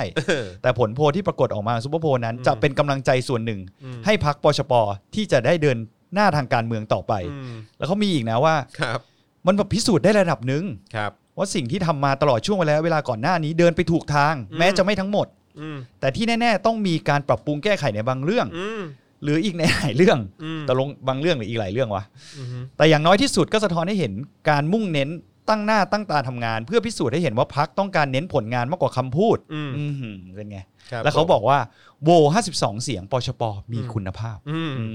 ครับผม แล้วเดี๋ยวเขาจะมีจุลินออนทัวร์ทั่วประเทศด้วยนะ อืม อืม ครับผม ฟุ้งงานรัฐมนตรีจับต้องได้ อืม อยากจับหน้ากากจังเลยอะ เออ ฮันหน้ากากอยู่ไหนอย่ามาทำเป็นเนียนหายไปอย่างนี้สิอืมครับเพิ่ อยาก ม เห็นงานหน้ากากของจุลิน ครับ จัง เพิ่ เลยครับ มอืมจุลินอืม คือเขาจะบอกว่าจับต้องได้ ครับผม ผมยังจับไม่ได้เลยต อนนี้ งั้นจุลิน คว้า จุ ลง ลินเชียร์ให้เลือกตั้งใหม่เลยดิจุลินเชียร์ให้ยุบสภาเลยดิจุลิน เออ ครับผม ก็จะได้เป็นรัฐบาลใช่ไหม เออ เออ คะแนนนิยมสูงสุด จะดูจะดู เอ้ยไม่ได้คุณ ครับผม เขามีพักกล้าแล้ว อืม ผมว่าเขาอาจจะตามพักกล้านะ โอ้ตายแล้ว พักนั้นเขาเด็ดเดี่ยวมากเลยนะครับ ผม เขากล้าที่จะเปลี่ยนแปลงประเทศเลยนะเว้ย อืมครับผมกล้าจะเปลี่ยนแปลงประเทศนะครั เออกล้าที่จะเปลี่ยนแปลงประเทศ คุณกรณ์ไม่อยากเรียกคุณกรณ์เลยกรณ์ ไม่มีความละอายใจตัวเองบ้างเลยเหรอ เออ ไม่มันจะไม่แขวะเขาก็ไม่ได้เนาะ ไม่ได้ เวลาถ้าอ่านถึงปชปเขาต้องโยงไปพักกล้านิดนึงอ่ะ ไม่รู้ อืม มันเป็นเหมือนแพ็กเกจคู่อ่ะ เออ เหมือนเวลาพูดถึงเพื่อไทยก็ต้องเป็นทศชอะ อืม ในสมัยที่เขาเลือกตั้งกันนะเนาะ ใช่ มันก็คล้าย ๆกัน แต่อีกคนหนึ่ง อืม ที่เราต้องเริ่มพูดกันแล้วแหละ ครับ เป็นอดีต สสพักปชปเหมือนกัน ครับ เป็นระดับรองปชปมาก่อนเลย ครับ ข่าวสดออนไลน์บอกสุเทพ ประกาศยื่นคำขาด ยึดกระทรวงแรงงาน อืม ขอประชาชนลงขันวันละบาทให้พัก ครับผม แล้วอีเงินที่เดินเล่นมาตั้งตลอดเวลาหลายเดือนตอนนั้นนะ หายไปไหนหมด หายไปได้หมดว่ะ เออครับผม มาขอเพิ่มอีกแล้วอ่ะ อืม เขาใช้คำว่ายึดเหรอ ยึดกระทรวงแรงงาน แรงงานครับ เขาจะเอาเก้าอี้กระทรวงอันนี้ไง แรงงานไง ซึ่ง ก็ปิด ซึ่งมัน ก็ปิด ซึ่งมันก็มันไปเลยก็ไม่ใช่เรื่องใหม่อะสำหรับการยึดกระทรวงของเขาอะเขาเห็นก็ยึด ใช่ ยึดหลายกระทรวงแล้วเหมือนกัน ก็ใช่ไง สมัยเป็นกปปสอะ เอ อ ก็ถึงบอกว่าต้องขอวันละบาท เออ เขาเดิน ค ไป รับ ปิด ผม ประตูดิ ยึดไปถึงแคทเลย ครับผม ใช่ไหม ถูกต้องครับ ยึดไปถึงไทย PBS เลย เออครับผม มีหลายมีหลายยึดเหมือนกัน ครับ แล้วก็ อันนี้ก็เป็นเสนียดของสังคมไทยเหมือนกันนะสุเทพเทือกสุบรรณเนี่ย มันเป็นมากกว่านั้นอีกเหรอคุณ เป็นปรสิตเป็นแบบ เป็นเขาเรียกว่าอะไรอะ มะเร็งอ่ะ หูดหมาของการ กัด มือง กินประเทศนี้ ไยครับ ผม อืม ฮะแหละก็ไปสัมภาษณ์กันเนอะสื่อเนี่ย แล้วก็ได้ ไป แอร์ ให้ ไทม์ พื้น มา ที่ไปให้พื้นที่กับคนแบบเฮี้ยๆอย่างนี้ทำไมวะ ไม่เข้าใจ นี่เขาได้ตังค์ไปตั้งสามร้อยกว่าบาทแล้วเนี่ย เออ ต่อ ใช่ คนอะไรเงี้ย เออ ืม ก็น่าเศร้าอีกแล้วแล้วแต่วันนี้วันเกิดเขาด้วย คุณจะแฮปปี้เบิร์ดเดย์เขายังไงดีคุณจอน Happy birthday ฮูดมา Happy birthday ฮูดมาอืม ครับผม ผมอ่านข่าวคุณ สุเทพไม่เรียกไม่เรียกคุณดีกว่าเรียกสุเทพเองเลย อืม เออ เมื่อวานนั่งอ่านอยู่แล้วแบบไม่ได้แล้วต้องรีบส่งให้จอนอ่าน อืมครับผม จอนแบบส่งกลับมาว่าอะไรนะเฮีย เออครับผม คนเฮี้ยเนี่ยมันเฮี้ยจริงๆครับผมเออนะฮะต้องถอนหายใจ เอาแล้วอย่างนี้เราต้องคุยถึงคนที่เป็นลูกไล่เขาด้วยป่ะ ใช่ฮะ หมอวรงค์ ทำไมฮะหมอว่าลงค์ทำไมฮะ เผยเจตนากลุ่มการเมือง เน้นใช้ข้อเท็จจริงสู้ไม่เผชิญหน้าไม่ก่อม็อบ โอ้โหมันบลงคุยคุยคุย เขาบอกว่าเนี่ย เมื่อวันที่สิบจุดสามศูนย์นวันที่เจ็ดกรกฎาคม ที่วัดชนประทานด้วยนะเขาพูดในวัดด้วยนะ อืม นายแพทย์วรงค์เดชกิจวิกรมอดีต ผู้บริหารพักรวมพลังประชาชาติไทย ครับผม ให้สัมภาษณ์ถึงความคืบหน้าในการตั้งกลุ่มการเมือง ว่ากลุ่มของเราประชุมกันตลอด ครับ ทีมงานวิเคราะห์การเมืองไทยอยู่อย่างน้อย 2-3 ปี อืม ดังนั้นจึงไม่เร่งดำเนินการเท่าไหร่ จ้ะ เราต้องการให้เกิดการตกผลึกของกลุ่มก่อน ครับ เพื่อให้มีความคล่องตัว คิดว่าอีกไม่นานจะเรียบร้อย ส่วนหลายคนถามว่าในอนาคตของกลุ่มเราจะเป็นอะไร ครับ ก็อยู่ที่ผลงานของกลุ่มการเมืองเรา ครับผม หากทำงานแล้วยังไม่มีผลงานเท่าไหร่ก็ต้องจบ แต่ถ้าทำงานมีผลงานที่ดีไม่แน่ ในอนาคตประชาชนจะเรียกร้องให้เราพัฒนาเป็นพักการเมืองก็ได้ อืม เหตุผลที่เรายังไม่ทำเป็นพักการเมือง เพราะต้องใช้เงินเยอะ ครับ ซึ่งพวกเราไม่มีเงิน อ๋อครับ แต่กลุ่มการเมืองไม่ต้องใช้เงินเลย เมื่อรวมตัวกันก็สามารถทำงานการเมืองได้เลย ครับ ถ้ามีผลงานถูกตาประชาชน และประชาชนเรียกร้อง เราก็อาจจะมีคนสนับสนุนเราก็ได้ ครับผม ซึ่งเป็นเรื่องของอนาคต แต่ตนยืนยันว่าตนยังเป็นนักการเมือง และพร้อมที่จะลงสมัครเลือกตั้ง ในรูปแบบใดรูปแบบหนึ่ง รูปแบบใดรูปแบบหนึ่ง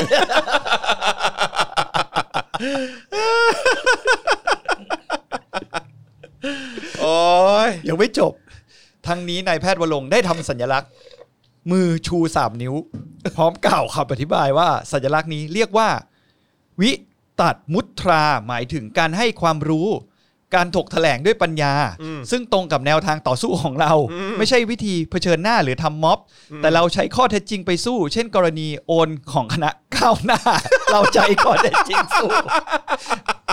คือใครจะคิดว่าจะเห็นว่าลงชูสามนิ้วอะ ดูดิหมอว่าลงชูสามนิ้ว ตอนแรกคุณรู้ว่าอยู่พักก้าวไก่หรือว่า อันนี้คือคนที่เคยสอบตกใช่ไหมฮะ สอบ คนที่สอบตกรอบล่าสุดใช่ไหม อย่าเรียกว่าตกเลยอะคือไม่ได้เข้า ครับผม สักนิดหนึ่งอะ คือยังไม่ได้เข้าห้องสอบเลยด้วยซ้ำ เออ มันเป็นแบบ เหมือนแค่ยืนอยู่หน้าห้องสอบแล้วคน ครั ก็ บ บอกว่ามึงเอาไปเถอะ ครับผม เออเสียเวลา ครับ เอออะไรอย่างเงี้ย ครับผม เออแล้วตอนนี้ก็ไปเดียแหละ ครับ ผม ผม อ่านแล้วผมก็แบบอ่านข่าวนี้แม่งไม่อ่านไม่ได้แม่งขำไม่เป็น วรงค์นี่ก็เป็นปรสิตทางการเมืองไทยคนหนึ่งนะฮะครับผมเออสุดยอดนะฮะ เห็นแล้วเป็นเป็นเป็น คือ ข่าว สื่ โจ อก ของวันอะ คือสื่อที่แบบไปสัมภาษณ์วลงเนี่ยคือหมายความว่าคือแบบ เพราะว่าเขาเป็นตัวโจกใช่ไหมเนี่ย ผมก็คิดว่างั้นอะ นั่งฟังแล้วเหมือนแบบ เหมือนคุณดูอะไรใครเครียดอะ เออ ไปวันวันๆหนึ่งดูแบบคนมันเพ้อเพ้อๆไปเรื่อยๆ ใช่ อะไรอย่างเงี้ย เออ แล้วก็ เออดูดูเหมือนคนแก่เพ้อเพ้อๆอะ ผมคิดว่าเขา คือ เพ้ แบ อบ ว่า นะ เราคิดนู่นคิดนี่ล่วงหน้าสองปีสามปีอะไรอย่างเงี้ย เราไม่สร้างความขัดแย้ง แล้วคือแบบว่า ไม่ มึง ก่อม็อบ มึงคิดถ้าถ้ามึงฉลาดขนาดนี้เนี่ยนะแล้วก็แบบว่าวางแผนอะไรต่าง ๆ ได้ดีดีแล้วทุกอย่างจะประสบความสำเร็จเนี่ย รอบเนี้ยมึงไม่สอบตกหรอกไอ้เหี้ยเออ คือถ้ามึงเก่งอย่างที่มึงพูดเนี่ย มึงไม่สอบตกหรอกไอ้เหี้ย สอบ ยัง ต มี ก หน้าแบบว่าทำเป็นอวดนู่นอวดนี่มึงอ่ะไอ้ไอ้คนสอบตก โอ้ยไอ้กระจอก ย้ายกลุ่ม เออ ใช่ไหมย้ายไปเรื่อยเลยนี่ ไปเรื่อย เออตอนนี้เขาย้ายไปเรื่อยละ ไปเรื่อยฮะ หรือเขากำลัง กระจอก ช่วงนี้เขาอาจจะเขียนไอ้นี่ก็ได้ หนังสือจำนำข้าวภาคสอง โอ้โหไอ้เฮียเออครับผมไอ้ปรสิตอืม โอ้ย แม่งตลกชิบหาย ตลกจริงฮะตลกจริง รู้สึกแบบโอ้โห นี่มันคือแบบว่า นี่มันคือ วันนี้มีอะไรวะมีแต่ข่าวแบบก็แต่ปะมีแต่ข่าวสุเทพ ผมคิดว่าวันนี้ ข่าววั เป็น นลงข่าวอัธวิทย์อะไรอย่างเงี้ยแบบว่ามาคุยเรื่องลิงเก็บมะพร้าวอะไรพวกนี้กัน โอ้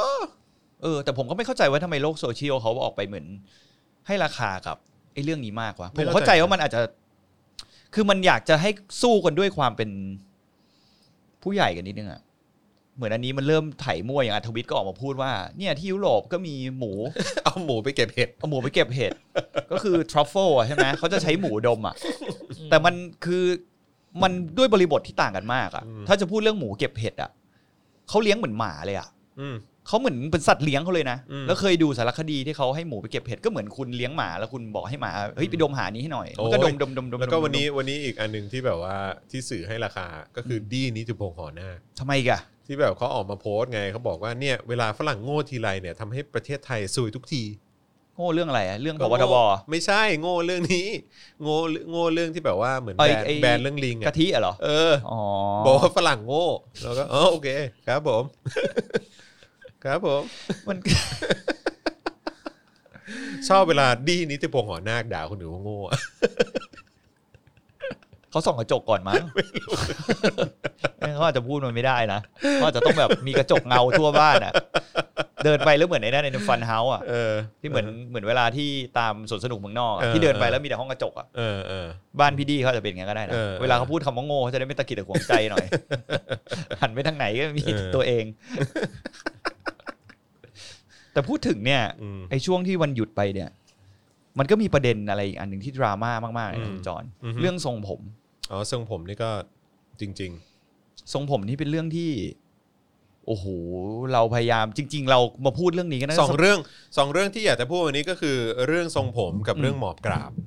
อ่ะฮะ เออครับ ก็ถือ ผม ว่าเป็นเข้าเป็นกลุ่มเดียวกันแล้วกัน ประเด็นเดียวกันเลย เพราะว่าคือแบบว่าก็ไม่เข้าใจเหมือนกันว่าอย่างในเรื่องของทรงผมเนี่ยมันอะไรกันนักหนา ถูก ที่แน่ๆเนี่ยก็คือว่าทางกระทรวงเนี่ยออกกฎออกมาแล้วใช่ไหมล่ะ นานมากแล้ว เรื่องของของทรงผมเนี่ย อืมเขานาน คือ มา ว่ ก ไม่ได้ แล้ว ต้ ด้วอย งตัดผมสั้น ใช่ แต่ว่าตามโรงเรียนต่างๆเนี่ยก็ยังบอกว่ายังคงยื้ออยู่ดีว่าจะต้องตัดสั้น เขาอ้างว่ามันเป็นกฎของทางโรงเรียน เอออ ม ซึ่งก็แบบว่าก็ไม่เข้าใจเหมือนกัน ผมก็แบบก็งงใช่ไหมแบบพวกครูพวกอาจารย์นี่พวกผออะไรต่างๆ เป็นอะไรกันนักหนา มันเป็นอะไรกันนักหนากับการที่แบบว่าคือเด็กนักเรียน มันจะไว้ผมยาวมันมันอะไรกันนักหนาวะไม่เข้าใจ อืม คือมันอะไรครับ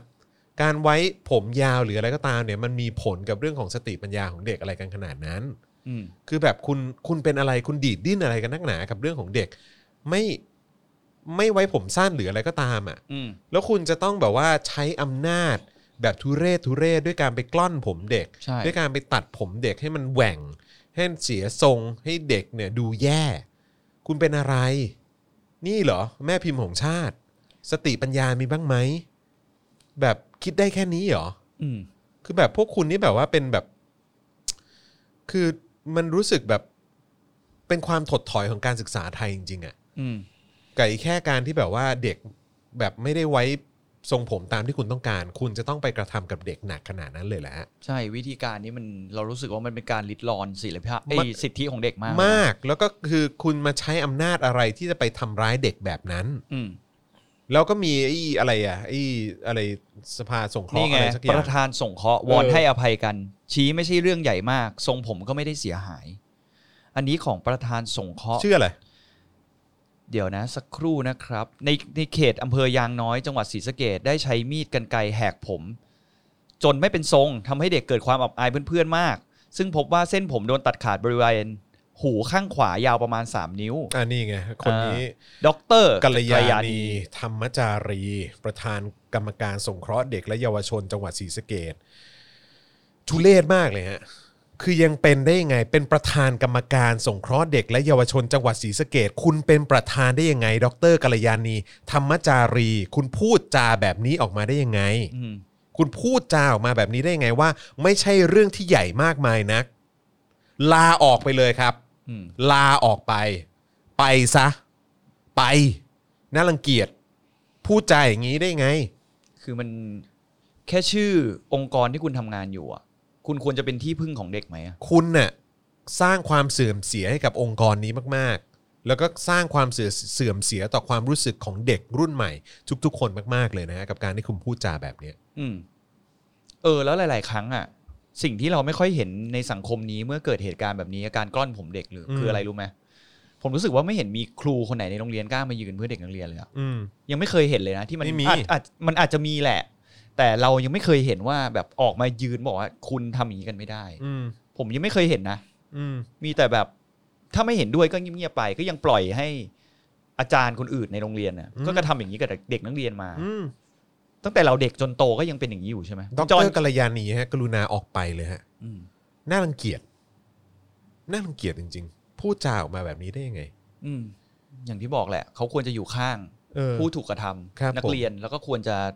เขาเป็นกรรมการ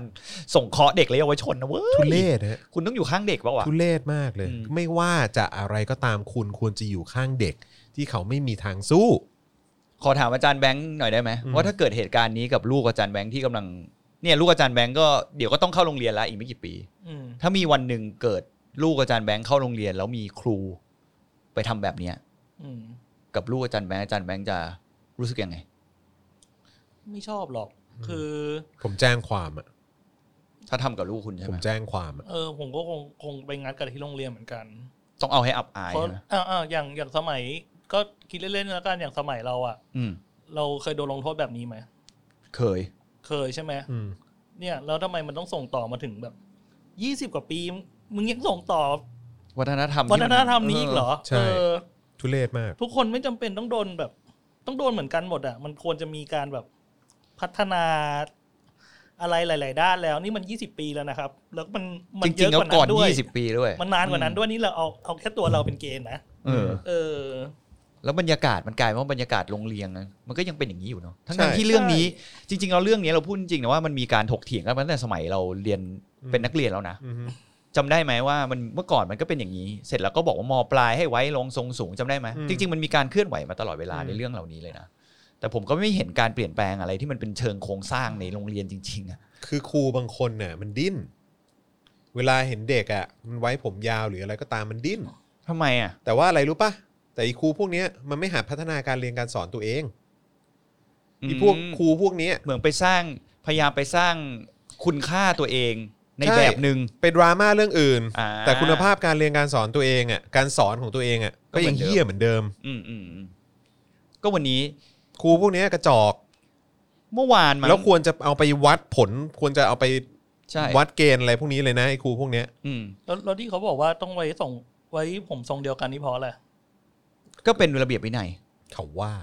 เพื่อความเรียบร้อย อืม เรียบร้อยเหรอ แล้วครูบางคนก็บอกว่าลดการเป็นเหา ไม่เชี่ยโคตรไร้สาระ จ เลย ริง ๆ มันมีครูที่บอก กู เนี่ย ไม่เคยเป็นเหาอ่ะ เออ ผมจะบอกเลยฮะอันนี้ผมบอก ไเคยเป็นเหา ผมบอกเลยว่าไอ้ครูพวกเนี้ยที่มันดีดดิ้นกันเหลือเกินในเรื่องกฎกติกาหรืออะไรก็ตามเนี่ย เพราะมันเอาเวลาไปสนใจแต่เรื่องพวกนี้ มันไม่เคยเอาเวลาไปพัฒนาการสอนตัวเองหรอก อืม ก็เป็นครูห่วยๆอย่างเงี้ยไปเรื่อยๆ แล้วก็ใช้วิธีการกดขี่เด็ก อืม เพื่อเพิ่ม อำนาจ อำนาจให้กับตัวเอง เขาให้ความฟินของตัวเองฮะ เออ ให้ เพิ่ รู้ ม สึ แบ ก บว่า ว่าตัวเอง เหมือน เป็น ว่าตัวเองแบบว่าเป็นครูที่ดี แต่จริงๆ ไม่มึงอ่ะห่วย อืม ไอ้ครูพวกเนี้ยห่วย จริงๆ สอนก็ห่วย ไม่ได้พัฒนาตัวเอง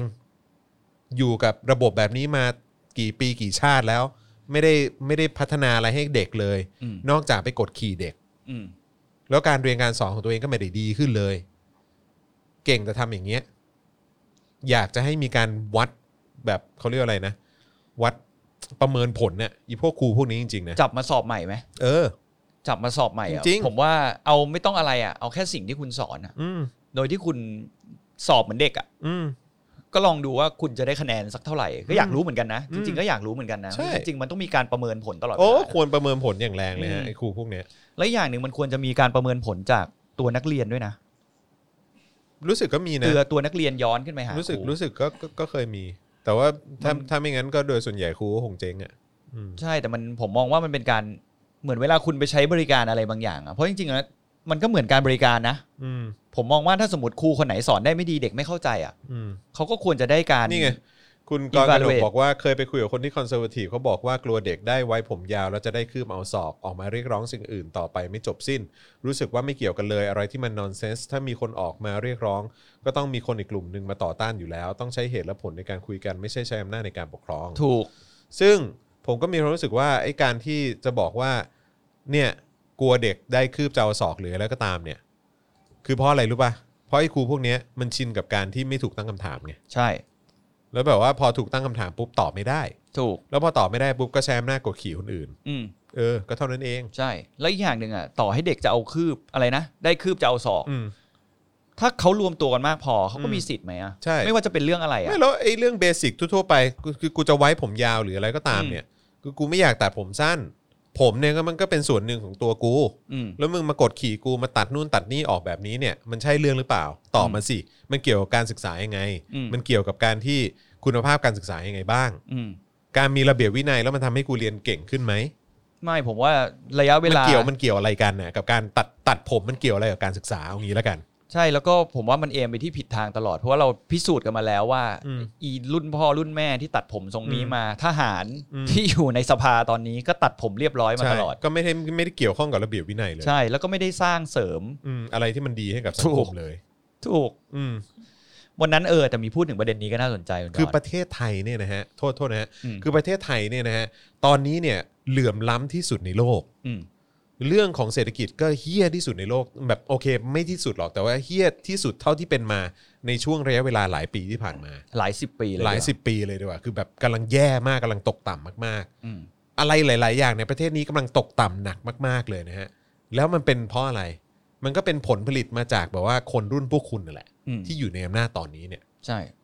เห็นด้วย เพราะฉะนั้นไม่ต้องมาทำเป็นเบลมเด็กนะฮะ พวกคุณเองกำลังทำประเทศชิบหายอยู่ตอนนี้ เพราะฉะนั้นคือแบบว่าเลิกเบลมเด็กสักที อืม แล้วก็เลิกแบบว่าใช้มาตรฐานเดียวกัน ของคุณมาใช้กับเด็กในยุคสมัยนี้ มันใช้ด้วยกันไม่ได้ อืม เออ แล้วถามว่าเด็กอยากโตขึ้นมาเป็นคนอย่างพวกคุณไหม ไม่มีทางอ่ะ ใช่ จริงๆมันมีความเหลื่อมล้ำมากกว่าในเรื่องทรงทรงผมที่ผมมองเป็นความเหลื่อมล้ำนะที่เมื่อวานอาจารย์เจษดาออกมาพูดก็น่าสนใจนะบอกว่าถ้าคุณจะให้คนทำ อืม จะให้เด็กทำอย่างเงี้ยคุณก็ทำด้วยดิ อืม ตัดกับเด็กดิติ่งหูกับทรงนักเรียนอะไรของคุณอะ อืม แล้วก็อีกอย่างหนึ่งอะคุณจรจำสมัยเรียนได้ไหม อืม ว่าโรงเรียนเรามันจะมีสิ่งที่ไม่ค่อยเหมือนโรงเรียนอื่น อืม ในต่างประเทศคือ มีห้องน้ำนักเรียนกับห้องน้ำครู อืม ผมว่ามันเป็นความเหลื่อมล้ำมากเลยนะ แล้วผมก็ไม่เข้าใจว่าทำไมห้องน้ำนักเรียนแม่งต้องเน่าๆสกปรกแต่ห้องน้ำที่ครูใช้กันก็สะอาด ธนพัฒน์ทนทนโพธิสารบอกว่าเราสองคนทำอะไรให้กับประเทศชาติบ้าง ก็นี่ไงเรากำลังด่าประเทศชาติอยู่ ไม่ใช่ด่าประเทศชาติ อืม ด่าคนบริหารประเทศชาติ ใช่ ตอนนี้อยู่ อืม ที่ทำให้ประเทศชาติมันถอยหลัง แล้วก็ ใช่ แทนที่อนาคต ผมไม่ได้เป็นคนนิ่งเฉยแบบคุณละกันคุณธนาพัฒน์ อืม คนที่แบบว่าสนับสนุนไอ้เรื่องของความกดขี่ของสังคม ความล้าหลังของสังคมตอนนี้ ผมไม่ใช่คนเฉยๆแบบคุณที่ยอมดูให้ประเทศมันตกต่ำแบบนี้ได้ เพราะกฎกติกาแบบเดิมๆอำนาจนิยมแบบเดิมๆที่คุณสนับสนุน ที่คุณนิ่งเฉย ที่คุณกลัวที่คุณขี้ขลาด ที่คุณไม่กล้าตั้งคำถาม ก็เหมือนก็เรียกว่าเขาก็น่าจะแบบคนที่อยากเป็นทาสแต่อยากให้คนเป็นคนอื่นเป็นทาสกับเขาด้วยอะ ใช่ แล้วกูผมก็ไม่รู้ว่าการวิพากษ์วิจาร คุ ณ์ ณธนาพัฒน์คุณอยากเป็นทาสคุณอยากเป็นแบบว่า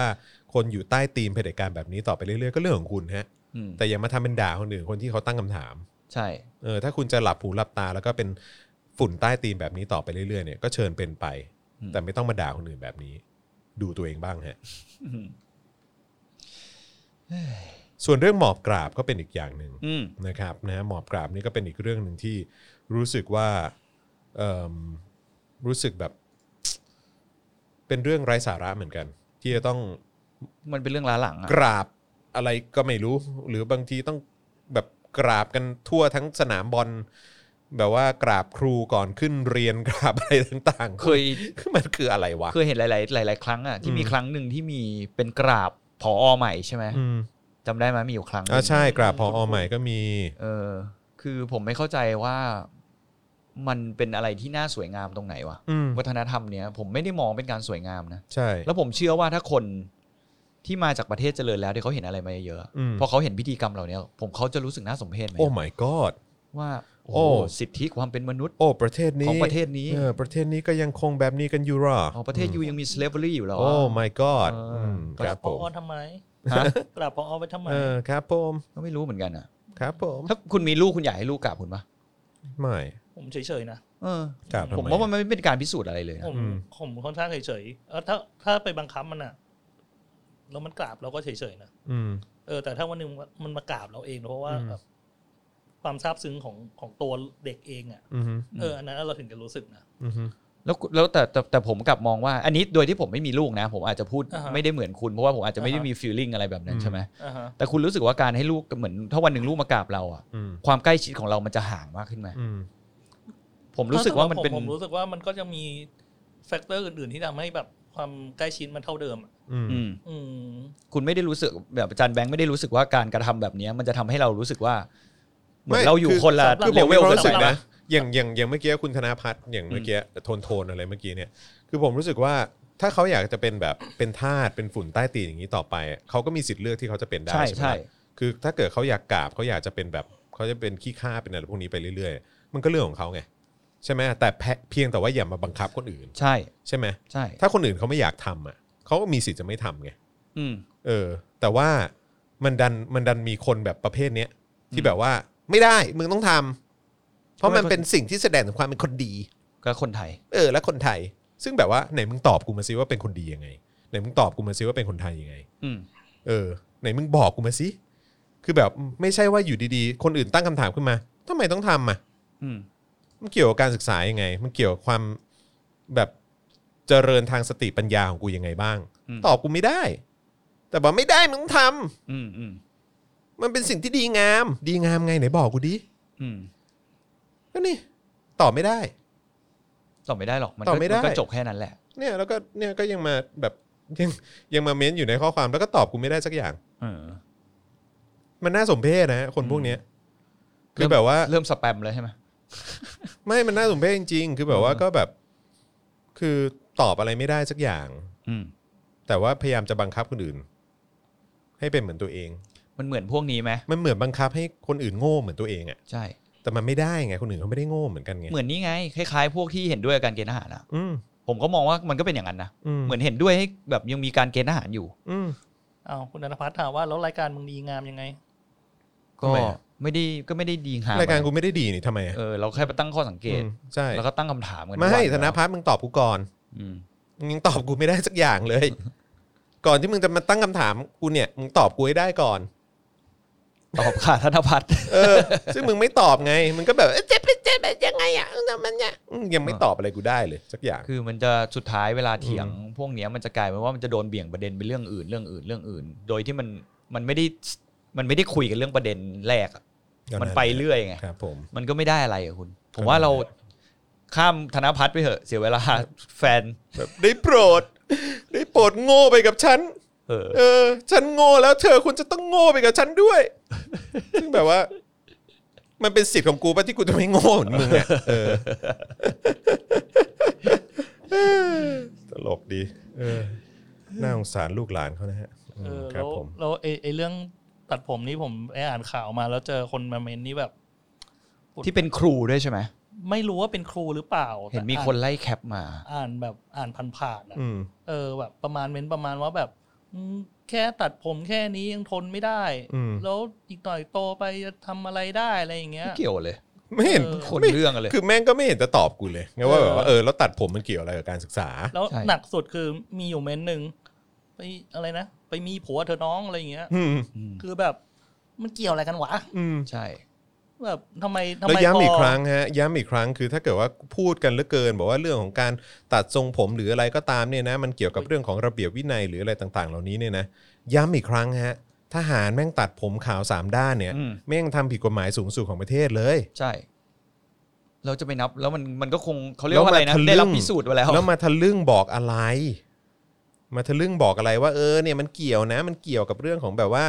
แบบเอ่อระเบียบวินัยการอยู่ในสังคมอะไรต่างๆ เหล่านี้ขนาดสถาบันอย่างกองทัพเนี่ยยังรักษากฎกติกาไม่ได้เลยฮะ อืม นะฮะ อืม มีคนสแปมใช่ไหม ว่า เออเห็นแล้ว นั่นแหละ อะไรอะ สแปทบมเน่าอะไรอะเห็นแบบหลายทีแล้วคาว มเดิม ฝัดไม่หยุด เลย ธนาภาพบอกว่าบอกมาดิหนึ่งสองสามแล้วกูจะตอบให้ ไหน บอกเอางั้นตอบกูมาก่อนว่าการตัดทรงผมมันเกี่ยวอะไรกับการศึกษา ใช่ เออ ตอบ แล้ว มา มัน ดิ ช่วยมันช่วยให้เด็ก มัน มี เกี่ยว วินัยยังไง เออ แล้วมันช่วยให้ประเทศชา แล้ ติ วตอบ ดี กู ขึ้นยั ซิ งไง ว่าทหารยึดอำนาจมากี่สิบครั้งแล้วเนี่ย มีระเบียบ ตัดผม วินัยมากเนี่ย มันตัดผมกัน ตัดผม น ทุกวันเนี่ย แม่งยังไม่ยังไม่มีระเบียบวินัยในการที่จะรักษากฎกติกาและกฎหมายเลยมึงตอบกูดิธนาพัฒน์ ไม่ถ้าอันนี้ไม่รู้หน้าที่ตัวเองเลย ใช่ เราจะไปเอาอะไรว่าจะให้คนอื่นรู้หน้าที่ได้ไงอะ ใช่ หน้าที่การเป็นนักเรียนคุณบอกหน้าที่การเป็นนักเรียนต้องตัดผมไม่กินเกี่ยวเลย หน้าที่การเป็นคำว่านักเรียน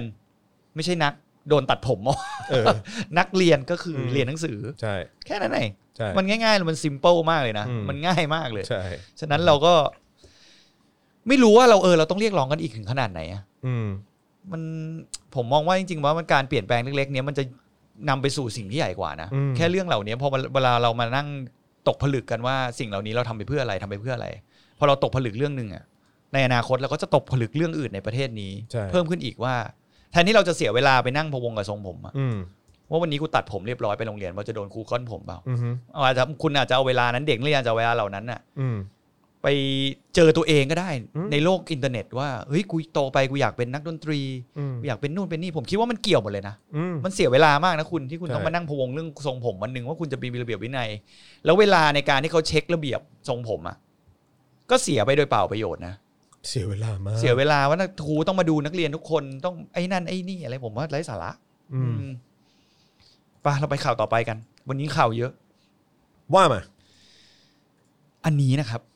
เป็นอีกหนึ่งอย่างที่ประชาชาติธุรกิจลงแล้วนะเขาบอกว่า Airport Link เนี่ย CP จะเข้าบริหารงานแล้วนะครับ อื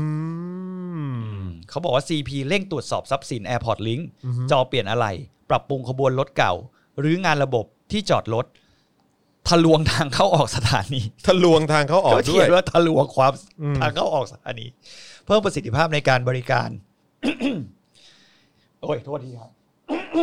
โอ้โหสงสัยคุณธนพัฒน์เอาอะไรมาเข้าคอผม ครับ ว่า ผม ยังไม่ซื้อรถใหม่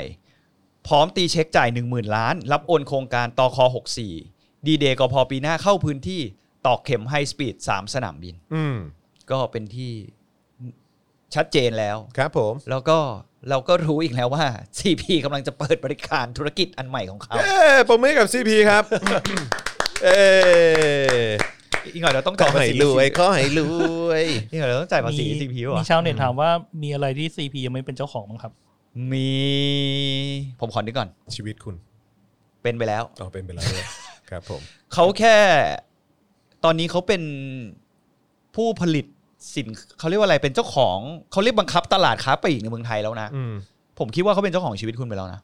เหรอ เขาสามารถบังคับให้โซนบ้านคุณไม่มีข้าวกินได้แล้ว เฮ้ย บ้าขนาดนั้นเลยเหรอ เอ้าก็เขาเป็นเจ้าของซูเปอร์เป็นเจ้าของไก่ เป็นเจ้าของหมู เาง่ายๆไปไปเซเว่นก็ของเขาใช่ไหม ใช่ แล้วถ้าเกิดไปอุดหนุนร้านโชห่วยอ่ะ ก็เป็นของบางอย่างมันก็ย้อนไปที่เขาอยู่ดี บาง Macro บางอย่างก็มาจากแมคโคร เออ ใช่ ใช่ หรือไม่ก็ห้างสะดวกเขาเรียกว่าอะไรเป็นซูเปอร์มาร์เก็ตบางอย่างที่เขาเป็นเจ้าของอยู่ดี อืม ถูกไหมอะมันก็สุดท้ายมันก็ย้อนไปที่เขาก็อย่างที่จอห์นถามไงว่าเป็นเจ้าของชีวิตคุณหรือเปล่าผมว่ามันกึ่งแล้วนะ อือฮึ เขาเป็นกึ่งเจ้าของชีวิตเราไป อง่ยๆ นะ เป็นเจ้าของปากท้องแล้วอย่างน้อยฮะ ใช่ ครับ ถูกเป็นเจ้าของปากท้องอย่างน้อยเขาตัดอาหาร อาจจะ ได้ ขาดอาจจะขาดเรื่องยังไม่เป็นเจ้าของอากาศเท่านั้นเอง เออ อากาศมีปะวะ เฮ้ยไม่ไม่มีแหม แอ ร์แอร์ใน เรา เซ ก็ เว่ ต้ น อง เหรอ เราก็ต้องให้ความเป็นธรรมเขาด้วยม เออเขาไม่แน่เขาไม่แน่ ครับผม อีกหน่อยอีกหน่อย อาจจะแบบขายอากาศอัดกระป๋อง ครับผมบ้าแหม อ้าวยุคพีเอ็มสองจุดห้าไงไอ้ขายอากาศ เคดู อัดกโฆระ ษ ป๋อง ณาสมัยก่อนนะ เออ ทำไม โฆษ อะ ณาไทยที่แบบต้องไปกดอากาศจากตู้เวนเดอร์มาแล้วก็หนึ่งสูตรหนึ่งสู้ อาจารย์แบงค์รู้เปล่าว่าเมื่อก่อนน่ะที่ไอ้ฮะไอ้ดิสคัฟเวอรี่ที่สยามอะ อืม มันมีออกซิเจนบาร์ เอ้ย คุณรู้ไหมคุณหาคุณเคยเห็น สมัย ปะ นั้นไม่ได้เดินเข้าดิสโท อุ้ยนานแล้วอ่ะ สมัยผมยังเรียนมัธยมอยู่อ่ะ ที่สยามดิสคัฟเวอรี่อ่ะ ออกซิเจนบาร์ ใช่จำได้ว่าสมัยก่อนข้างบนสยามดิสคัฟเวอรี่ที่มันเป็นชั้นลงหนังปะ ฮะทำไม จำได้ปะมันมีออกซิเจนบาร์อยู่ตรงชั้นลงหนังจริงเหรอ ใช่ เป็นเหมือนคุณเดินไปนั่งบาร์แล้วก็จ่ายเงินแล้วคุณก็ดมออกซิเจนอ่ะ เหรอเพื่ออะไรวะ เหมือนอาจจะแบบ มัน ฟอก ฟินเหรอ เพื่อ ฟก ความดี ฟ ท็อก าศ อะไรอย่างเงี้ยหร เอออะไรอย่างเงี้ย ผมจำ อ๋อ ได้นะ ใครจำได้บ้างไหมอ่ะ มีงี้ ผม ด้วย คิดว่าเด็ก 90 น่าจะเคยเห็นกันบ้างอะ คุ้นคุ้นๆเหมือนคุ้นคุ้นๆ ที่อยู่ คุ้ๆ หน้าโรงหนังเลยอ่ะ ผม คุณ ผม คุณ ไม่ อยู่ สยามแล้วผมไม่ค่อยเดินไปฝั่งดิสคัฟเวอรี่เท่าไหร่ ทำไ อ๋อผม รู้ ผมไม่ทำอะไรรู้ป่ะ อืม เมื่อก่อนผมเด็กเลวไง อืม ทำอะไร โดด แอบ เรียน บุห จำได้ว่าชั้นนั้นน่ะที่เดินลงมาชั้นหนึ่งอ่ะ เออ ที่เดินไปที่จอดรถแล้วก็ชอบมีเด็กนักเรียนแอบไปสูบบุหรี่อะนะ อ๋อเหรอ นั่นแหละ ผมจำได้แต่ ผม ว่า เป็นเด็กเลว ผมจำได้แต่ว่าเหมือนแบบสยามเซ็นเตอร์หรือว่าสยามดิสคัฟเวอรี่เมื่อก่อนมันจะมีแบบเป็นเหมือนสนามบาสเนี่ยเล็กๆอะ อ่า อ่าเห็นไหม อ่าอ่าอ่า เออที่เอาที่เอาไว้แบบว่าเออแบบ คุ้นคุ้น เด็กแบบโดดเรียนก็จะแบบ เนี่ยแหละ แบบไปรวมตัวกันใครคูลๆเขาจะไปแบบว่า อยู่กันตรงแถวแบบคอร์ดบาสอันที่เป็นแบบสตรีทบาส ๆแต่มันมีพวกสารวัตรนักเรียนลงด้วยนะเว้ย อ๋อครับผม เคยเจอป่ะ อืม แบบเพราะวันไหนเห็นโกยๆกันอะรู้เลยสารวัตรนักเรียนแม่งมา เอ แม่ง อ แบบ ครับผมวิ่งกันพลา แม่ ด งลงเออเหมือนเหมือนพวกเทศกิจลงคลองถมเมื่อก่อนอ่ะ เออ โอ้โหวิ่งกันสับสับกันยิกเลย แหมคุณเหมียวอินบ็อกซ์ว่าเกิดไม่ทันครับนี่ เอ ครับ อ ผม มีที่อินเดียครับ ไทยคงนำเข้ามา เอออ๋ อ๋ออ๋อเออใช่เพราะอินเดียอากาศเขาค่อนข้างแย่มานานแล้วเนาะก็ไม่แน่ว่าธุรกิจนี้อาจจะเริ่มที่อินเดียก่อน อืม เออ นี่ไงลานจอดรถสยามที่ 3A 6A 9A เห็นไหม นี่ไงคุณคุณบัตรซบเนี่ยบอกว่า คุณบัตรซบ เอออะไรนะ เคยไปเล่นบาสซอกนั้นเห็นไหม เออ เห็นไหม อุ้ยเด็กสมัยนี้เดินสยามคงมันคนละฟิลกับเราอะ เออมันคนละฟิลจริง เซนเตอร์พอยต์อย่างเงี้ย โห Center Point ไม่มีแล้ว เซ็นเตอร์พอยต์ไม่มีแล้ว ใช่ ไม่สมัยก่อนตอนเราแบบจะไปดูสาวกันอ่ะเราก็ไปดูที่เซ็นเตอร์พอยต์ น้ำพุเซ็นเตอร์พอยต์ ใช่แล้วเจอผู้หญิงแบบแต่งตัวเป็นไทอัมคิงดอมกันทั้งสยาม แต่ว่า เลย ร้านหนึ่งที่ยังอยู่คืออะไรรู้ป่ะ คือ มิวพลัส มิวเออมิวพัทยังอยู่ อ่า Mill Plus เป็น ยังอยู่ ส่วนหนึ่งของเซ็นเตอร์พอยต์ เออยังคง ไปจีบไปใน อยู่ มิวพัท อ๋อ อ่าเห็นไหม ถ้าไปกินนมเย็น แล้วก็มีร้านนั้นไงอีร้านอาหารตามสั่งอ่ะ อันไหนอะ ร้านข้าวอ่ะ อ๋ออินเตอร์เขา อินเตอร์เออเอออินเตอร์ ครับ เขาจีบกันที่อินเตอร์ด้วยเมื่อก่อน ตายแล้ว อยากกินอะไร ครับ ผัดซีอิ๊วร้านนี้อร่อยนะเธอ โอ้โหจีบด้วยปัตติว เป็นเด็กกับคุณจะเอาเงินที่ไหน เออเออ เด็ก ใช่ ก็ได้แค่นั้นนะแต่วันไหนแบบ ชอบมากคนนี้ก็จะพาไปแบบสยามดิสอะไรอย่างเงี้ยไปกินร้านโอดี ต้องกินสวินเซนดิ อืม กินสวินเซน สวินเซ่น เออสวินเซน เฮ้ยผมเคยกิน กินไอติม เอิร์ธเควก Swensen หมดคนเดียวนะเว้ยสวินเซ่นเออมีเพื่อนผมคนหนึงเล่าเรื่องสวินเซ่นหาย ว่า ชิบหายเลยไปจีบสาว เออ แล้วแบบทำป่าไอ้เท่ เออ พาสาวไปกินสวินเซ่น เออ เด็กๆเลยหัวเกรียนเลย เออ แล้วพอกินเสร็จ แม่งลุกคางโต๊ะเว้ย เออ น้องๆเก็บตังค์ ผมก็เคย ผมก็เคย แต่ของผมนี่เป็นอะไรวะของผมพาพาสาวไปกินพิซซ่า เออ เออไปกินไปกินพิซซ่าฮัทหรืออะไรสักอย่างเออสมัยนั้นมันยังเป็นพิซซ่าฮัทอยู่ไง เออ เออแล้วก็แบบว่าเก็บตังค์เหมือนกันเรียกเก็บตังค์เหมือนกันเฮียโคตรอายเลย ยืนแบบแบบลุกขึ้นยืนเนี่ย พี่ฮะเก็บตังค์หน่อยฮะโอ้โหเฮียพี่พี่ก็เพิ่งนั่งงงเลยเฮีย โคตรเหยเลยอะ ครับผม อ้าวคุณแพรพิสามาแล้วค แส รับ ดงว่าเราแส แส ด ด ง ง ว่า ว่า ช ช อ อ บบ เรามามเราาก ก แสดง เห็นไหม ออแสดงว่าชอบเรามาก เพราะว่าอ๋อผมเคยพาเมียไปกินโอดี้ ครับ เอ เอ้ ้ย ย เมื่อก่อนโอดี้สมัยวัยรุ่นเนี่ยสูบบุหรี่ในร้านได้ด้วยนะ เฮ้ย บ้าจ จ ริงเหอ ริง เฮ้ย ๆโอดี้สมัยก่อนสูบบุหรี่ในร้านได้นะบนบน Discovery คุณรู้จักร้านโอดี้ใช่ป่ะ อ่าฮะอ่าฮะ ที่อยู่ จำได้ ข้างบนห้างอะ จำได้ เนี่ย จำได้ เห็นป่ะเด็กเมื่อก่อนครั้งแรกที่เขาเปิดช่วงแรกๆอ่ะ เออ สูบบุหรี่ในร้านได้เลย เฮ้ย ขนาดนั้นเลยเหรอ งกินอาหารสูบบุหรี่ได้เลย เฮ้ย ต ข อด็กๆ นาด อะ นั้นเลยเหรอ อ เออ เป็นไงล่ะ เด็กเฮียมันทำมัน อืม ทุกอย่างล่ะ ครับผมสุดยอดฮะสุดยอด เดี๋ยว กลับมาข่าวก่อน มาได้ไงวะเนี่ย เออ ครับผม คุณจรจะพูดเรื่องเศรษฐกิจไม่ใช่เหรอวันนี้เห็นคุณจรพูดอยู่อ่ะ เศรษฐกิจเหรอฮะ อืม เดี๋ยวกันนะ วันนี้เตรียมไว้หลายข่าวมากเลยอะ ที่มาได้ชนออนไลน์ลงบอกเศรษฐกิจไทยอ่วมจ่อติดลบ อ๋อ 10.3% ใช่ครับผม วันซึนามิ อืม SME ไปไม่รอด อืม คาดหวังงบ 4 แสนล้าน อืม จะทำไงอีกเนี่ย สี่แสนล้านนี่มันเป็นงบที่เขาเอาไปอุ้มหุ้นนะฮะ คุณจะมาคาดหวังให้สี่แสนล้านมาช่วย SME ได้ยังไง ใช่ เออ ธุรกิจอัน ค ระ บผม ดับใหญ่เขาได้กันไปหมดแล้ว ครับผม อืมฉะนั้นคุณก็ต้องรอเศษกระดูก ฮะ จากพวกเขาอะทั้งทงๆที่ ธุรกิจ ธุรกิจขนาดใหญ่ก็ต้องยอมรับเนอะ ใช่ ที่เขาไปอุ้มกันก็เป็นในทุนกันไม่กี่ตระกูลหรอก ถูกต้องครับผม ในประเทศนี้ที่เขาได้ผลจากเรื่องนี้ไปแต่ส่วน SME ก็เหมือนปล่อยให้แห้งตายอะ อืม แล้วทุกวัน อืม การแข่งขันของ SME ในประเทศไทยกับในายทุนใหญ่ๆในประเทศเนี้ย อืม นับวันมันก็ยิ่งยากขึ้นยากขึ้น อืม ไปเรื่อย อืม ๆน่าสงสารนะธุรกิจ SME อะ นายเกรียงไกรเทียนนุกูลนะครับรองประธานสภาอุตสาหกรรมแห่งประเทศไทยนะครับในฐานะประธานคณะอนุกรรมการฟื้นฟูหลังโควิด -19 นะครับเปิดเผยว่านะฮะได้มีการหารือเพื่อปรับยุทธศาสตร์ให้ตอบโจทย์กับภาคอุตสาหกรรมในการปรับตัวรองรับผลกระทบของโควิด -19 ที่จะเปลี่ยนแปลงหลายด้าน พบว่าความกังวลหลักยังคงเป็น เรื่องของความกังวลเศรษฐกิจครึ่งปีหลังนะฮะที่ไทยแล้วก็โลกเนี่ยยังเผชิญเอ่อเรื่องของกำลังซื้อที่ลดลงต่ำนะครับอาจส่งผลกระทบต่อธุรกิจ โดยเฉพาะผู้ประกอบการขนาดกลางและขนาดย่อม หรือว่า SME นั่นแหละนะครับซึ่งจะไม่สามารถประคองตัวเองให้อยู่รอดได้ และอาจนำไปสู่สึนามิเศรษฐกิจในที่สุดครับ อืม น่ากลัวมากนะครั ใช่ น่ากลัวจริง ๆ แล้วก็มีอีกอันหนึ่งผมเชื่อว่าคนที่ไปเที่ยวเขาใหญ่จะคุ้นเคยดี เอ้อเดี๋ยวเดี๋ยวขอขอ อ๋อ เส ยังริม ไม่จบ ขอเสริเหมรอ ตรงนี้อีกนิดนึง อ่า ได้ไหโอมฮะ เค งบฟื้นฟูเนี่ยต้องคัดกระตุ้นได้จริง ในายเกรียงไกรเนี่ยกล่าวว่าเดิมงบฟื้นฟูเศรษฐกิจของสังคมเออและสังคมเนี่ยนะครับฟื้นฟูเศรษฐกิจและสังคมอยู่ที่ 4 แสนล้านบาท ที่อยู่ในงบพรกองเงินกู้ 1 ล้านล้านบาท เป็นอีกหนึ่งความหวังของเอกชนในการกระตุ้นเศรษฐกิจ แต่ตอนนี้คงจะต้องติดตามใกล้ชิด เพราะมีโครงการมายื่นขอสนับสนุนงบสูงถึง 1.36 ล้านล้านบาทครับ หลายฝ่ายจับตาการคัดเลือกโครงการนะครับ ซึ่งเอกชนหวังว่าจะเป็นโครงการที่กระตุ้นเศรษฐกิจให้ได้ผลจริงลงสู่ท้องถิ่น และดำเนินการอย่างโปร่งใส ถ้างบดังกล่าวกระตุ้นเศรษฐกิจได้ผลต่ำย่อมไม่ได้ส่งผลดีต่อเศรษฐกิจในระยะยาวครับผม อืม โอ้โห ก็นี่ไงเราเมื่อกี้ผมกำลังจะคุยกันเรื่อง คือ ว่า ตอนนี้ต้องการแบบความช่วยเหลือกันหนักหน่วง ทุก น ธุรกิจอะ มๆ คุณ เลยใช่คบ เพราะว่าหลังจากโควิดมาเนี่ยมีธุรกิจล้มหายตายจากไปเยอะมากเลยนะ อืม จ อย่างตอนนี้ก็คืออย่างที่บอกที่เขาใหญ่ที่คนไปกันมาบ่อยๆ ก็น่าจะรู้จักปาริโอเนาะ อือฮึ ปาริโอเขาปิดกิจการเรียบร้อยแล้วมติชนออนไลน์ ครับผม ลงเขาบอกว่ารอกลุ่มทุนใหม่เทคโอเวอร์ อืม ซึ่งก็ไม่รู้ว่าจะมีกลุ่มกลุ่มทุนใหม่มาเทคโอเวอร์หรือเปล่า แต่มันก็พูดยากไหมอย่างเคสปาริโอมันอาจจะแบบ หรือว่าการท่องเที่ยวแบบนี้มันหลังจากนี้มันอาจจะไม่อินแล้วก็ได้ปะ คือที่น่าเป็นห่วงก็คือว่าการท่องเที่ยวเนี่ยมันจะคือคือวันก่อนเนี่ยเออพอดีมีโอกาสได้คุยกับเอ่อทางพี่คนหนึ่งที่เขาเป็นแบบเกี่ยวกับเอ่อทำงานทางด้านเศรษฐกิจอะไรพวกเนี้ยแหละ แล้วก็เขาก็เพิ่งโพสต์ข่าวไป ก็เป็นเรื่องของแบบธุรกิจท่องเที่ยวว่าจะได้รับผลกระทบพอสมควรอย่างเงี้ยแต่ว่าก็มีคนเข้ามาทักนะเขาบอกเฮ้ยผมเนี่ยในฐานะคนที่ทำธุรกิจท่องเที่ยวเนี่ยเขาเขาไม่ได้รับผลกระทบนะแล้วกลายเป็นว่าคือสำหรับเขาอ่ะถือว่าเป็นหนึ่งในผู้ให้บริการที่ถือว่าโชคดี อืม คือหมายความว่าพอมีโควิดเนี่ยกลายเป็นว่าตอนเนี้ยเหมือนแบบ ทะลักเหรอ ดีกว่าตอนที่ยังไม่มีโควิดอ่ะ ทำไมอ่ะ ไม่รู้เหมือนกัน แต่ของเขามันนิชไง อ๋อ เออของเขาเหมือนเป็นแบบธุรกิจแบบนิชพอสมควรอะไรเงี้ยเอออ ม คือคือแล้วมันหายากมากที่จะมีแบบธุรกิจการท่องเที่ยวที่จะไม่ได้รับผลกระทบ อืม ในช่วงเนี้ยแต่กลายเป็นว่าเขาอะโชคดีตรงที่ว่าเหมือนแบบสำหรับเขาเองคือแบบว่า โอเคมากๆ ดีกว่าตอนโควิด หรือคนอั้นกันก็ไม่รู้ไม่แน่ใจ อืม เออ แต่ว่าก็ก็ไม่ใช่ทุกธุรกิจนะฮะ คือไม่ใช่ทุกเจ้านะ เรียกว่าธุรกิจท่องเที่ยวส่วนใหญ่ได้รับผลกระทบรุนแรงดีกว่า ใช่ใช่ อืม ใช่ ก็อาจจะมีบางคนที่ อาจจะมีการ ซึ่งยินดีกับเขานะ เออจริง ยินดีกับเขามากที่บอกว่าพี่พี่รอดแม่งดีว่ะ เออ พี่รอด แต่ไม่ ด้ ใช่ แง โรงแรมไม่ใช่อะไรอย่างงี้ใช่ไหม ไม่ใช่ไม่ใช่ อ่า ไม่ใช่ มันเป็นธุรกิจบริการประเภทอื่น เข้าใจว่าน่าจะเป็นเหมือนแบบ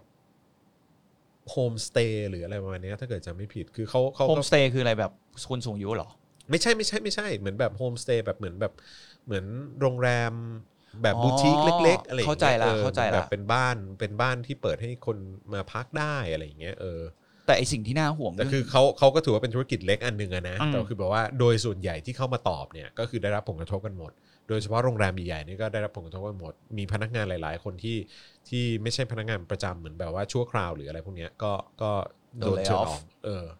เต็มไปหมดเลย แต่มันก็จะมีโรงแรมบางอันตอนนี้เขาก็พลิก เพราะว่าเขาได้เป็นคู่สัญญากับรัฐไง ครับ ที่เวลาคนมาจากต่างประเทศเขาก็ต้องไปกักตัว 14 วันใช่ไหม อืมอืม ผมคิดว่าอันนั้นก็ไม่ผมว่าก็คงได้เงินไม่เยอะหรอก แต่เขาก็คงยัง ก็ ยังดีกว่าไม่ได้อะไรเลยอ่ะ ใช่ใช่ เออนะ ใช่ นาทีนี้แล้วอะไรอย่างเงี้ยก็ ใช่ น่าสงสารเนอะจริง ๆ แล้วสำหรับคนที่ลงทุนเงินจำนวนมากไปกับ อืม ธุรกิจเหล่านี้ ผมกลัวจริง ๆ ผมก็ วันนั้นเราพูดกันถึง คนเล็กๆ จะตายก่อนใช่ไหม อือฮึ แล้วคนใหญ่ ๆ ตอนนี้จะรอดใช่ไหม แต่ผมเริ่มไม่มั่นใจแล้วว่าธุรกิจโรงแรมนี่ถือว่าเป็นคนใหญ่ๆไหม ไม่คือขนาดว่าคนที่แบบว่าดูเหมือนว่าจะมีสายป่านอะสายป่านที่ระยะยาวก็ยังได้รับผลกระทบเลย อืม ใช่ไหมเพราะฉะนั้นผมว่า คือเรื่องสายป่านก็เป็นเรื่องสำคัญ อืม แต่ว่าคือถ้าเกิดว่าไม่ลดขนาดธุรกิจตัวเองเนี่ยผมว่าลำบากว่ะ ถ้าลดธุรกิจขนาดธุรกิจตัวเองก็กระ ลด กระทบกับแรงงานอีก อ๋อแน่นอน อืม แต่ว่าก็คือแบบอ่ะก็คือเพื่อความอยู่รอดของธุรกิจคุณเนี่ย อืม คุณก็ต้องเอาคนออกอะ่ะแล้วก็ต้องมีการการลดขนาดแบบไซส์ธุรกิจของคุณลงมา อืมอืม ไม่งั้นคุณไม่รอดหรอก มันก็เป็นการป คุ รับ ณแบ ตั ก ว ไม่ เน ไหว อะมันต้องปรับตัวให้ทัน เออ เนอะ แล้วผลกระทบก็คือความซวยก็คือมาสู่คนที่โดนเลิกออฟไง ใช่ เออแต่คือแบบให้ทำไง เพราะโดยภาพรวมแล้วแม่งกระทบกันหมด อืม เออ มันก็เหมือนนะมันเราก็จริง ๆ เราเข้าใจทุกคนเลยเนอะ อืมอืม แต่เราก็ไม่รู้ว่าจะ เฮ้ยไม่รู้ว่ามันไม่จริงๆอะหน้าที่รัฐบาลเว้ย ใช่ นึกออกว่ามันเป็นหน้าที่รัฐบาลที่ต้องมาแก้ปัญหาให้ประชาชนแล้วก็เจ้าของธุรกิจ SME มีคนส่งเข้ามาเยอะมากนะฮะเรื่องชอนเนี่ย คือแบบ เราเราคุยไปแล้วด้วยแล้วก็ คุยไปแล้วด้วยแล้วก็ผมก็ไม่รู้สึกว่า คือเขาไม่เหลือราคาอะไรแล้วอะฮะคุณผู้ชม อืม ต้องปล่อยเขาไปอ่ะ คือคือใครที่ยังตามไลฟ์โค้ชกันอยู่ และตามคนอย่างชอนอยู่เนี่ย ก็ควรจะพิจารณาตัวเองฮะก็เท่านั้นเอง อืม นะฮะแล้วก็คือแบบไม่มันไม่เหลืออะไรให้พูดแล้วอะเรื่อง ชอนนะ ไม่แล้วเขามาชี้แจงอะไรคือมีแต่คน เออ พิมพ์คำนี้มาเขามาชี้แจงอะไรของที่จอห์นถามวะ ไม่รู้เหมือนแบบบอกว่า ชี้แจงยอดผิดอะไรอย่างเงี้ยจาก8ปดแสนจริง ๆ มันต้องล้านหนึ่งอะไร หรือว่า ประมณเนี้ย สี่ล้านอะไรนั่นนะเดี๋ยวค่อยไปดู ไม่รู้ เรื่อง เหมือนกั นี้ น ไม่สำคัญกับชีวิต ไม่ค่อยแค ป ร์ ระชาชน เออครับผมแล้วก็ เออ จริง ๆ ก็ควรจะให้ดำเนินไปตามกฎหมายไป อืม ครับผมไม่ว่าจะอย่างไรก็ตาม อืม นะครับผมก็ต้องให้ให้ให้มันเข้าสู่กระบวนการยุติธรรมไปดีกว่า ใช่ ครับผมนะฮะ แต่เมื่อกี้เราพูดกันถึงเศรษฐกิจ SME อืม หลายๆของเราล้มกันเยอะใช่ไหม ครับ แล้วก็เศรษฐกิจเราเราก็แย่ลง อืม แน่ อืม ๆ แต่ตอนนี้มีธุรกิจหนึ่งในโลกเว้ย อืม ที่แม่งสวนทางเว้ยกระแสโลก อะไรครับ เทสลา อ๋อใช่ตอนนี้กำลังโตมากเลย แซงโตโยต้าขึ้นแท่นผู้ผลิตรถยนต์มูลค่าสูงที่สุดในโลก อือฮึ คืออันนี้คือการแบบ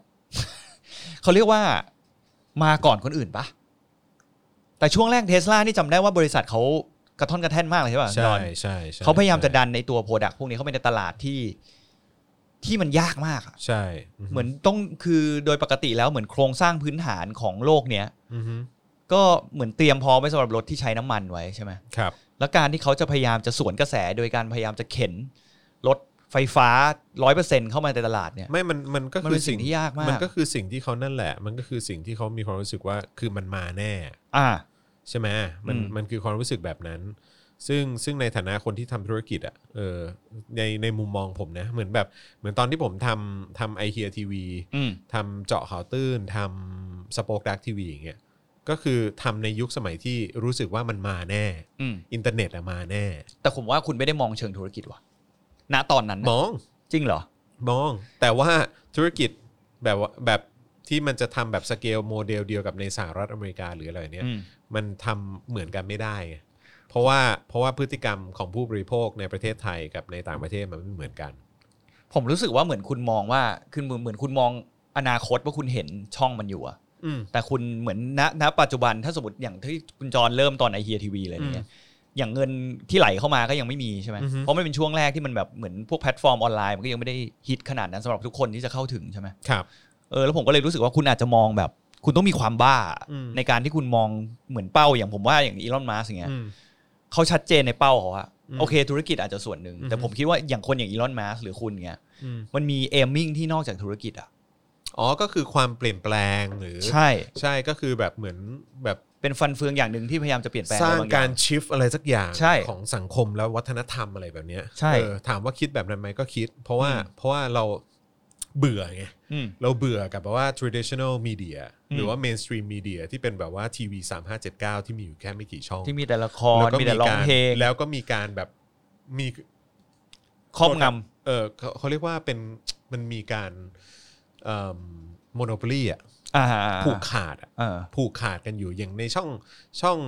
ช่องน้อยสี อืม ก็จะมีแบบผู้ผู้จัดอยู่แค่ไม่กี่คน อืม อะไรอย่างเงี้ยช่องแบบมากสีก็จะมีแบบว่าเอ่อผู้จัดประจำของเขานู่นนั่นนี่อะไรอย่างเงี้ยคือเขาก็จะเขาก็จะแบ่งเค้กกันอยู่แค่นั้นอะ อืม แล้วคนอื่นที่อยากจะเข้ามามีส่วนแบ่งในการแบบว่า ในการได้รับผลประโยชน์ตรงจุดนี้ด้วย อยากจะมาแข่งขันในตลาดมีเดีย ตลาดคอนเทนต์อะไรอย่างเงี้ยก็จะถูกผลักออกไปหรือว่าไม่ได้รับโอกาสเท่าที่ควร อ่า เพราะฉะนั้นคือสิ่งที่เราต้องการจะทำก็คือว่าต้องการจะตบหน้าไอ้คนพวกเนี้ยว่าแบบว่ากูไม่จำเป็นต้องพึ่งมึง แล้วกูสามารถที่จะแบบว่าเอ่อแบบผลิตคอนเทนต์ของกูออกมา แล้วมีคนดูได้ แล้วกูมีตลาด แล้วกูมีตลาดของกูด้วยเหมือนกัน อืม เออ นั่นแหละก็มันเป็นลักษณะคล้ายๆ คล้าย ๆ กับคนที่เป็นเหมือนอินเวนเตอร์ป่ะ อือฮึอือฮึ ใช่ป่ะ อืม ผมว่าคุณกับอีลอนมัสก์มันมีมันมีโคกันเรื่องเนี้ยว่ามันมันมันมันมันไม่ใช่แค่ ใช่แต่ว่า business แต่ว่าแต่ว่าในในภาคของของอีลอนมัสเนี่ยคือเขาเป็นเขาเป็นคนแบบ อินเวนเตอร์ของจริ ผู้ ง สร้างนวัตกรรมขึ้นมาจริงๆ ใช่ ใช่ไหมล่ะคนที่แบบว่า แบบไม่ว่าจะเป็น Space F เอ่อ Space X หรือว่าจะเป็นแบบว่าพวกแบบเอ่อตัวเทสลาเองว่าแบบว่าเออเขาอยากจะออกแบบมันออกมาเป็นแบบไหน เรื่องของแบตเตอรี่เป็นยังไงเรื่องของการโครงข่ายการทำชาร์จเจอร์อะไรอะไรของเขาอะ่ะคือแบบว่ามันมันเป็นมันเป็นรายละเอียดที่ที่เขาเก่งจริงๆอ่ะ เออ แต่ในขณะที่ของผมเองมันจะเป็นคนที่แบบว่าจับจับเรื่องของเขาเรียกว่าอะไรจังหวะของการตลาดอะ อ่า ว่าเฮ้ยรีบจับตอนเนี้ยมันจะได้มันจะมันจะมี ช่อง มีช่องแล้วก็มีโอกาสเติบโต อืม ได้อะไรเงี้ยก็คือแบบผมเข้าถูกจังหวะ อืม แต่ในขณะที่อีลอนมัสเนี่ยเป็นคนที่สร้าง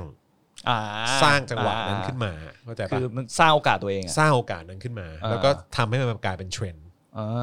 เออ เออน่าส ผ น ม ใจ คิดว่ามัน ส เป็นอย่างนั้นนะ ใช่ เออ ใช่ ผมคิด ใช่ ว่าเป็นอย่างนั้น แต่ผมว่าเขาเป็นคนที่บ้ามากคนหนึ่ง อ๋อแน่นอน เขาเป็นคนที่บ้ามากๆเลยนะเว้ย ใช่ ไม่ใช่ไม่ใช่บ้าแบบไม่ดีนะหมายถึงอืม ว่าบ้าเป็นแบบ บ้า คิดนอกกรอบ เออ แล้วก็มีความกล้าที่จะฉีก คนอะไรแม่งผลิตไอเนี่ย อะไร เครื่องพ่นไฟ อ๋อ ขายไอ้เหี้ยแม่งขายหมด เออ แบบไปในเวลาแบบแป๊บเดียวอะ อ่าใช่ แล้วคุณคิดลองคิดดูดิว่า อย่างคุณเคยอยู่บ้านนอนอยู่บ้านแล้วบอกเอ้ยกูอยากได้เครื่องพ่นไฟมาพ่นไฟแถวบ้าน เออเอออืม คือแม่งเป็นการ create demand แบบแปลกๆ ของเขาอะ ใช่ แล้วพอเขาขายออกมาแม่งเสือมีค แล้ว น ขาย ซื้อ หมดด้วย เออ อะไรนะ boring company ป่ะ เออใช่ อ ใช่ ที่ทำ ใช่ เครื่องพ่นไฟมาขาย อื อะ อหือ แล้วแม่งบอกว่าเขียนแม่งหามากบอกบางประเทศไม่สามารถจะชิปไปได้เพราะผิดกฎหมาย อืม แล้วผมก็เห็นคลิปคนแม่งยืนพ่นไฟกันอะ อืม ตลกดีอะแล้วเขาไม่ถูกด้วยนะใช่ไหม อือหือ เป็นหลักพันเหรียญว่ะ ก็ขายได้อะ เขาขายได้หมดอะ ก็มีตลาด เออ ขงขา มีตลาดอะแบบโอ้โหแปล แต่ ก มัน ดีว่ะ แต่มันเป็นของแบบของเขาเรียกว่าอะไรนะของลิมิเต็ดไง อ่า เออ คือแบบอยากเป็นพาร์ทหนึ่งของ ใช่ boring company ใช่ ใช่ไหม ใช่ เพราะเคยมี ถ้าเกิดว่า โปรดักต์แปลกๆมา ใช่ถ้าคุณอยากจะได้อันนี้ซึ่งมีอยู่แค่แบบ เท่าไหร่แบบสมมติห้า พัน ร้อยอัน อ่า ห้าร้อย 500 อันในโลกนี้เออคุณอาจจะได้กระบอกที่ 49 อะไรเงี้ยเออก็แบบว่า อ่า แบบเยสเออแบบว่าแล้วมันหาที่ไหนไม่ได้อีกแล้วไง เออ เออใช่ ผมว่ามันมันบียอน ก็เจ๋งดีนะ เออ ก็ เจ๋ง ดีะ เขาเป็นคนเจ๋ง ออ เนี่ย ใช่ใช่ เออ แต่สุดสุดท้ายของข่าวของผมนะ ผมจะพูดเรื่องมันมีหลาย ๆ คนหลัง ๆ ก็ ก็ยังมีคนพูดอยู่นะ เรื่องการจัดการโควิดของจีนนะ อือฮึ ว่ามีประสิทธิภาพอย่างนั้นอย่างนี้อะไรอย่างเงี้ย อืม แบบเด็ดขาดอะไรอย่าง ค เงี้ย รับ แต่ของเอาจาซีลาลงนะว่า จีนน่ะจับคนอีกแล้วเป็นโปรเฟสเซอร์ที่มาวิพากษ์วิจารณ์สี อีก จินพิง แล้วครับ อือฮึ ในเรื่องการเนี่ยแหละก็คือเขาเรียกว่าเหมือนเขาเรียกเขาเขาเขาใช้คำว่านี้เลยนะ ruling tyrannically เขาเรียกว่าอะไรอะ tyranny มันเหมือนแบบทรราชปะ อ่าใช่ ใช่ไหม ครับผม เออเขาใช้คำนี้ไง ครับ แล้วสรุปนี่คือเขาโดนจับไป เรียบร้อย เขาบอกโดยตำรวจ 20 คน อือฮึ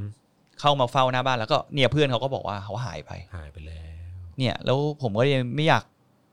อยากจะถามคนที่เห็นด้วยแบบอยากจะให้ประเทศไทยเราต้องการเด็ดขาดเหมือนจีนนะครับ ผม คุณคิดว่าสิ่งเหล่านี้มันโอเค และ เหรอ ความไม่โปร่งใส แล้วเออแล้วก็ไม่โปร่งใสด้วย นี่เขาพิพากษ์วิจารณ์เขาอาจจะมีมุมที่น่าสนใจก็ได้ อืม แต่เสียงเขาไม่ได้โดนส่งผ่านไปแล้วอะ ครับ เพราะว่าอย่างจีนเองเขาก็ทุกอย่างเขาสามารถสกรีนได้หมด ผมก็เชื่อว่าเนี่ยตอนนี้ในอย่างในข่าวอันเนี้ยก็ไม่มีอาร์ติเคิลของ ไม่มีอาร์ติเคิลที่คน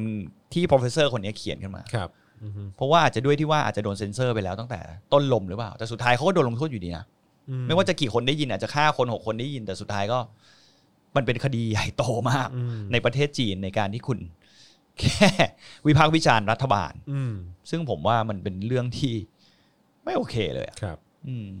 คุณจรมีข่าวอะไรอีกไหมครับ เออวันนี้ก็ประมาณนี้ครับผม เพราะว่าพรุ่งนี้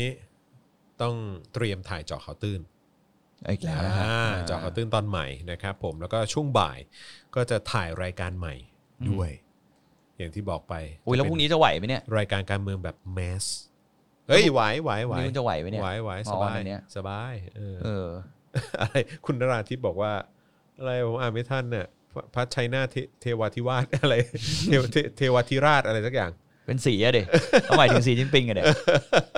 อย่างนี้รูปปั้นสักการะต้องเป็นรูปนี้เปล่า เออ มีภู เฮ้ย แต่ว่าแต่ว่าพอพูดถึงอีลอนมัสอะแต่ไอ้อันหนึ่งที่ผมก็แบบอะไรของเขาวะ ที่เขาออกมาสสนับสนุนคันเยเวสอะ ผมว่าอันนั้นน่ะ มีคนเขาไปประเมินกันว่า เออ มันเป็นเหมือนแค่เหมือนเป็นเหมือนคานเยเวสออกอัลบั้มใหม่ อ๋อ แล้วเขาแค่จะพยายามจะเข้ามาในลูป ว่าจะโปรโมทอัลบั้มตัว อ่า เงใช่ไหม จะโปรโมทอัลบั้มใหม่เขาตั้งข้อสังเกตกันอย่างนั้นนะ อ่าฮะ เออ อ่าฮะ มันอาจจะไม่ได้แบบก็ตราบใดที่คุณยังไม่เห็นการ เหมือน เข้าไปลงสมัครอะไรจริง ๆ ของเขาคุณก็ถือว่ามันเป็นเหมือนโปรโมทของเขา ออ เพราะคันเย่เวสจะไม่ได้อะที่ผมเคยเล่าให้คุณฟังเรื่องรองเท้ายีซี่ที่เขาออก จำ มา ได้จำได้ ที่เขาไปแท็กคนอื่นขอตังค์อ่ะ อ่าอ่าอ่า เออผมก็คิดว่ามันเป็นการโปรโมทของเขาวิธีหนึ่งเหมือนกัน อ๋อ เขาเป็นสายแบบเขาเป็นสายเหมือนคล้ายๆอีลอนปะวะ คือเขาเล่นกับสื่อเป็นใช่ไหมล่ะ เออ เหมือนเขาแบบบียอนเขาเขารู้ว่าจะเล่นกับสื่อยังไง ใช่ แล้วทำให้คนน่ะ ใช่ สนใจตัวเขา ใช่ใช่ ผมคิดว่าเขาน่าจะเป็นคนแบบนี้มากกว่า อืมครับ อืม ผม ซึ่งก็น่าน่าน่าสนใจเนาะ ต้องดูนะว่าจะเป็นอย่างไร เออ นะครับผมนะฮะ เออ แต่เมื่อวานน่ะ ถ้าใครยังไม่ได้ดูไอ้เนี่ย มันมีหลายคนน่ะเขาชมมาใน Friends Talk อะครับ ครับ ก็ที่บอกว่าคุยกับเจ้า LGBTQ+ อืม เนี่ย ก็น่าสนใจเพราะคุยกับน้องที่ทำเพจเที่ยวเป็นคู่ อืม เออ แล้วก็วันนี้มี Fast and Sit Bell ด้วยไงฝากติดตามใน Friends Talk กันด้วยนะครับ อืมติดตามกันด้วยนะครับผมนะฮะอ่ะโอเคนะครับ ก็ย้ำกันอีกครั้งนะครับ ใครอยากจะสนับสนุนเอ่อให้รายการของเรามีกำลังในการผลิตต่อไปได้เนี่ยนะครับ ก็บัญชีขึ้นอยู่ตรงนี้นะครับ ของกสิกรไทย 0698 975 539 นั่นเองนะครับ รวมถึงส่งดาวเข้ามาได้รัวๆเลย ขอ นะครับ รัวๆเลยฮะ ใช่ครับผมในไลฟ์นี้นะครับ วันนี้มีดาวมาเยอะป่ะอาจารย์ มา รื่อยๆ มีมา มา เรื่ เรื่อย ยๆอๆเล เลย ยโอเคขอบคุณ รั มากเลยนะครับ ทุกท่าน ใช่ขอบพระคุณ ที่ นะ ส่ง ครับ ดาว แล้วก็ช้อปปิ้งกันได้นะครับสำหรับเอ่อ Spoke Dark Store นะฮะตอนนี้ไอเทมที่กำลังมาแรงแล้วก็ออกอยู่แบบว่าไหลๆเลยเนี่ยก็คือถุงผ้าเจาะข่าวตื้น ไหลๆเลยเหรอ ไหลๆเลย ใหญ่ไหม เพราะว่า ถุงใหญ่ไหม ก็ก็ก็ใหญ่อยู่นะ คือไปช้อปปิ้งเซเว่น วั ได้ น เล นั้น ย วันนั้นผมใส่ผมไปเซเว่นใช่ไหมผมซื้อน้ำแข็ง ใส่ได้ประมาณ 5 ถุง โอ้ ใส่น้ำแข็งได้ 5 ถุง ก็โอเคนะ เออครับผมนะแล้วก็แล้วก็นอกจากจะซื้อไอ้ตัวถุงผ้าไปแล้วเนี่ย ก็คือเขาจะมีแมกเนตเจาะข่าวตื้น แล้วก็แมกเนตสป็อคดักทีวีติดมาให้ด้วย อ๋อเป็นฟรีแถ มั ม เป็น มา แพ็กเกจเดียวกัน คือเหมือนที่แปะตู้เย็นน่ะเหรอ ใช่ใช่ใช่ใช่ใช่เออ อ๋อ นะก็จะมีตัวสป็อคดักแมน เออ มีสป็อคดักทีวีมีเจาะข่าวตื้นอะไรพวกเนี้ยเอออ ม มันก็จะมีแบบเป็นมาเป็นแพ็กเกจเดียวกัน ลูกคุณไปเล่น อ๋อเรียบร้อยฮะ ที่บ้าน ครับผม บ้านอาจารย์วัสนาคอขาดไปแล้วเนี่ย ช่วงนี้ ตอะ ช่วงนี้ขายดิบขายดีมาก นะครับผมนะฮะ ไม่แต่ต้องเสื้อด้วยสิ อ๋อเสื้อด้วยเสื้อ ตอน มีหลาก เนี้ย หลาย ผม ลย มองว่าก เลย เสื้อเนี่ยกำลังมาเหมือนกันเพ ตอ ราะหลายๆคน เสื้อ ถาม เสื้อ อะ เผด็จการจงพินาศตอนนี้ก็ใกล้หมดแล้วนะฮะ ไซส์ครบไหม ไซส์ยังยังมีค่อนข้างหลากหลายอยู่แต่ว่าใกล้ ใกล้แล้ว ใกล้และร่อยเออเขาเรียกว่าร่อยหรอลงทุกที อืม เออนะครับเพราะฉะนั้นอยากจะอยากจะซื้อเก็บไว้นะครับ ต้อง ไม่มีการรีใช่ไหม ไม่มีแล้วฮะ ก็คือจะออกเป็น ไม่ทำซ้ำฮ จะไม่ทำซ้ำจะออกเป็นสีอื่นๆ ไปเรื่อยๆแทน ใช่ใช่ แต่ ครับ แก้วอ่ะสวยมากนะ วันนั้น ใช่ไหม ผมเอาไปให้แม่ผมใช้ หลายคนชอบใช่ไหม แม่แก้วไอ้สป็อกดาร์กอันใหม่ อ่าเออ แม่ เดี๋ยว ผมบอกว่าสวย เดี๋ยวจะมีเวอร์ชั่นใหม่ออกมาอีก อุ้ยแต่ผม เออ ผมว่าต้องรีบซื้อเก็บก่อนอะ ใช่ใช่ อันนี้มัน ใช่ สวยจริงๆ ครับผม เออ ก็คือเราจะทำแบบลิมิเต็ดนะฮะ ไม่ทำอีกแล้ว อะไรอย่างนี้นะครับผมนะแล้วก็สามารถเอ่อเสื้อฝุ่นเออก็สามารถไปซื้อได้ด้วยเหมือนกันนะครับ หรือว่าเอ่อทาง u t u b e นะครับ ใครที่ดูอยู่เนี่ยนะครับ ก็สามารถไปกดได้ด้วยเหมือนกันนะครับนะฮะด้วยการเป็นเอ่อการสมัครหรือว่ากดจอยนั่นเองข้างๆ ปุ่ม subscribe นะครับ เลือกได้แบบรายเดือนเลยนะครับผม คุณจอน ครับ จริง ๆ ใครรู้จักคุณอะไรนะธนพัฒน์หรืออะไรเมื่อกี้ป่ะ เออทำไมอ่ะ ผมว่าคุณควรซื้อเสื้อฝุ่นส่งไปให้เขาอะ เอาไปใส่ใช่ไหม เออ เอาไปใส่ มันน่าจะ เออ แบบเหมาะ ครับผม นะฮะ อ่ะ โอเค มีคนหาชอกระเชอไม่เจอหลายคนว่ะ มีคนรอดูพี่ต้อมยุทธเลอร์นะฮะ อดใจรอนิดนึงนะจ๊ะ เออ ครับผมนะแล้วก็สัปดาห์นี้ก็จะสัมภาษณ์อาจารย์ซีโรด อ๋อ นะครับนะฮะเพราะฉะนั้นรอคอยแล้วก็ติดตามกันได้เลยนะครับ นะฮะ โอเค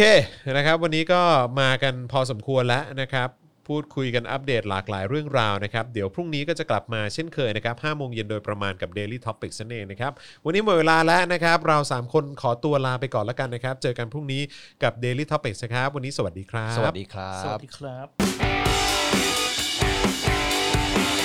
Daily t o p i c กกับจอห์นวินยู